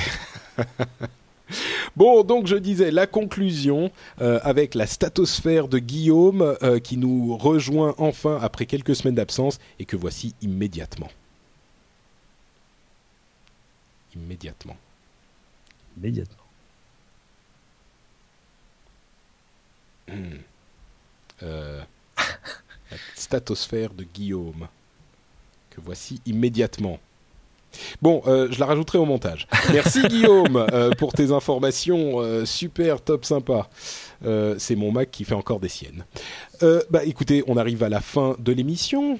vous savez ce que je fais à la fin de l'émission? Je remercie tout le monde. Je remercie les gens qui étaient dans la chat room. Je remercie les gens qui nous ont laissé des commentaires sur iTunes et j'invite les gens qui nous écoutent à aller laisser aussi des commentaires sur iTunes. Et je propose à mes à mes courageux co-animateurs de nous dire où on peut les retrouver sur Internet quand ils ne sont pas dans le rendez-vous tech. Cédric, go. Oh bah sur, euh, sur Twitter, euh, Cédric, sans accent. Euh, et puis ah bah si, faites-moi plaisir. Il y a une petite main, alors une, une, fée clochette qui ce week-end a fait un truc que je trouve euh, drôle et poétique. C'était la dernière de la French Connection. On a on a pleuré euh, toutes les larmes de notre corps, tout ça. Et il y a quelqu'un qui est allé mettre en ligne le flux de la French Connection sur l'iTunes Music Store, qui était un truc qu'on demandait depuis deux ans et qui du coup est fait au moment où la boutique ferme. Mais donc vous pouvez vous amuser à aller sur l'iTunes Music Store, vous cherchez la French Connection, etc. Et vous allez pouvoir télécharger euh, très honnêtement, hein, vraiment, alors parole de scout, j'ai aucune idée de qui a fait ça, mais euh, parce que c'est pas signé, c'est marqué euh, éditeur inconnu, tout ça. Il y a juste un petit logo TF1 News. Je pense pas que ça durera très longtemps, mais voilà, faites-vous plaisir, allez, allez les télécharger, ça me fera plaisir aussi. Sinon, la playlist intégrale de la French Connection est et restera sur watt.tv. Voilà. autre question, puisque certains comme moi ont peut-être vu disparaître le plein écran de leur flux iTunes, où est-ce qu'ils peuvent le trouver aujourd'hui? Le flux iTunes, il y en a plus. Pardon. Le, le Mais le, plein écran, bien sûr, il est sur plein écran. Vous allez sur la homepage de TF1 News et il y a un bel encadré, un beau player euh, TF1 News TV et vous cliquez dans émission et vous allez retrouver tous les plein écrans. Ça, ça change pas comme chaque, comme chaque semaine. Voilà. C'est ce que je voulais savoir. Alors je euh, dis à Tiben Studio qui me dit arrobas c'est un grand, on te retrouve où? Je ne suis pas arrobas c'est un grand, ça y est, je suis passé dans le monde adulte, je suis arrobas Cédric maintenant. Danny, mon cher camarade de podcast avec lequel j'ai commencé quand j'étais tout petit dans le monde des podcasteurs, euh, où te retrouve-t-on sur Internet si on te retrouve quelque part sur Internet? Écoute, euh, j'ai un compte Twitter euh, @notdani, hein, comme euh, comme tout le monde, comme, le tien d'ailleurs. Tu m'as tu m'as vilement copié il y, a, il y a quelques années, mais bon, je dois avouer que je suis beaucoup beaucoup moins euh, actif sur Twitter que tu ne l'es, donc euh, voilà. Mais si vous voulez suivre mes aventures, c'est plutôt par là, et en général par notre Patrick aussi. Qui, qui raconte les aventures de Dany. C'est le, mes, mes, mes, tweets les plus euh, qui rencontrent le plus de succès, c'est des trucs du genre euh, je suis avec Dany, j'ai mangé une pizza. c'est retweeté. On regarde la télé. ah tiens d'ailleurs, euh, je viens d'acquérir un nouveau jeu sur PlayStation 3. Il faudra qu'on qu'on y joue un petit peu. C'est quoi? Super Street Fighter 4. Ah la vache. C'est un ah jeu qui est sorti il un peu longtemps. Hein, oui, absolument, mais il est terrible c'était, si tu veux, c'était nos, nos, grandes soirées de jeux à l'époque. C'était sur Street Fighter 2, donc euh, ça nous rappelle. J'ai bien passé une soirée à jouer à Bomberman, moi, alors si tu veux. Il y a pas longtemps? Oui, oui, il y a pas très longtemps. Ah, oui, oui, non, c'est sûr que Bomberman, ça nous a fait quelques soirées aussi. Aïe, aïe, aïe. Que de souvenirs. Bon, donc si vous voulez suivre toute cette actualité, euh, vous pouvez donc euh, suivre soit notre Dany, soit Cédric, soit notre Patrick sur Twitter. Euh, et vous pouvez me retrouver aussi un petit peu partout ailleurs. Euh, on n'a même pas le temps de détailler tout ça, donc on va vous dire rendez-vous dans deux semaines pour un autre épisode absolument merveilleux du Rendez-vous Tech. Ça sera avec Jeff cette fois-ci et peut-être un autre invité, je suis pas sûr. Et je suis sûr qu'on aura plein d'informations super top cool, euh, comme peut-être l'iPad 2 annoncé par BFM Il sort demain, on n'arrête pas de vous le répéter. Je ne sais pas ce qu'il faut, je sais pas ce qu'il faut faire. Sur BFM demain en direct, appelez-les. Ciao à tous, à dans deux semaines. Bonne soirée. Salut.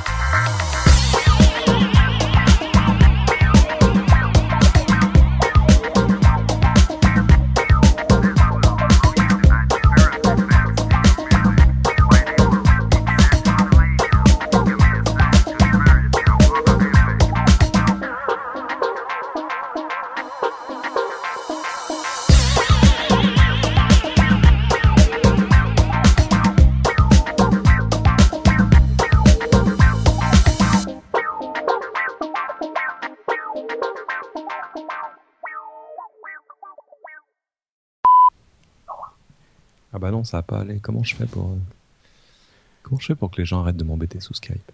Je sais pas. Parce que ça fait tibilip tibilip. Euh, ah si si, je sais, je sais. Non mais c'est simple. Hop là, c'est bon.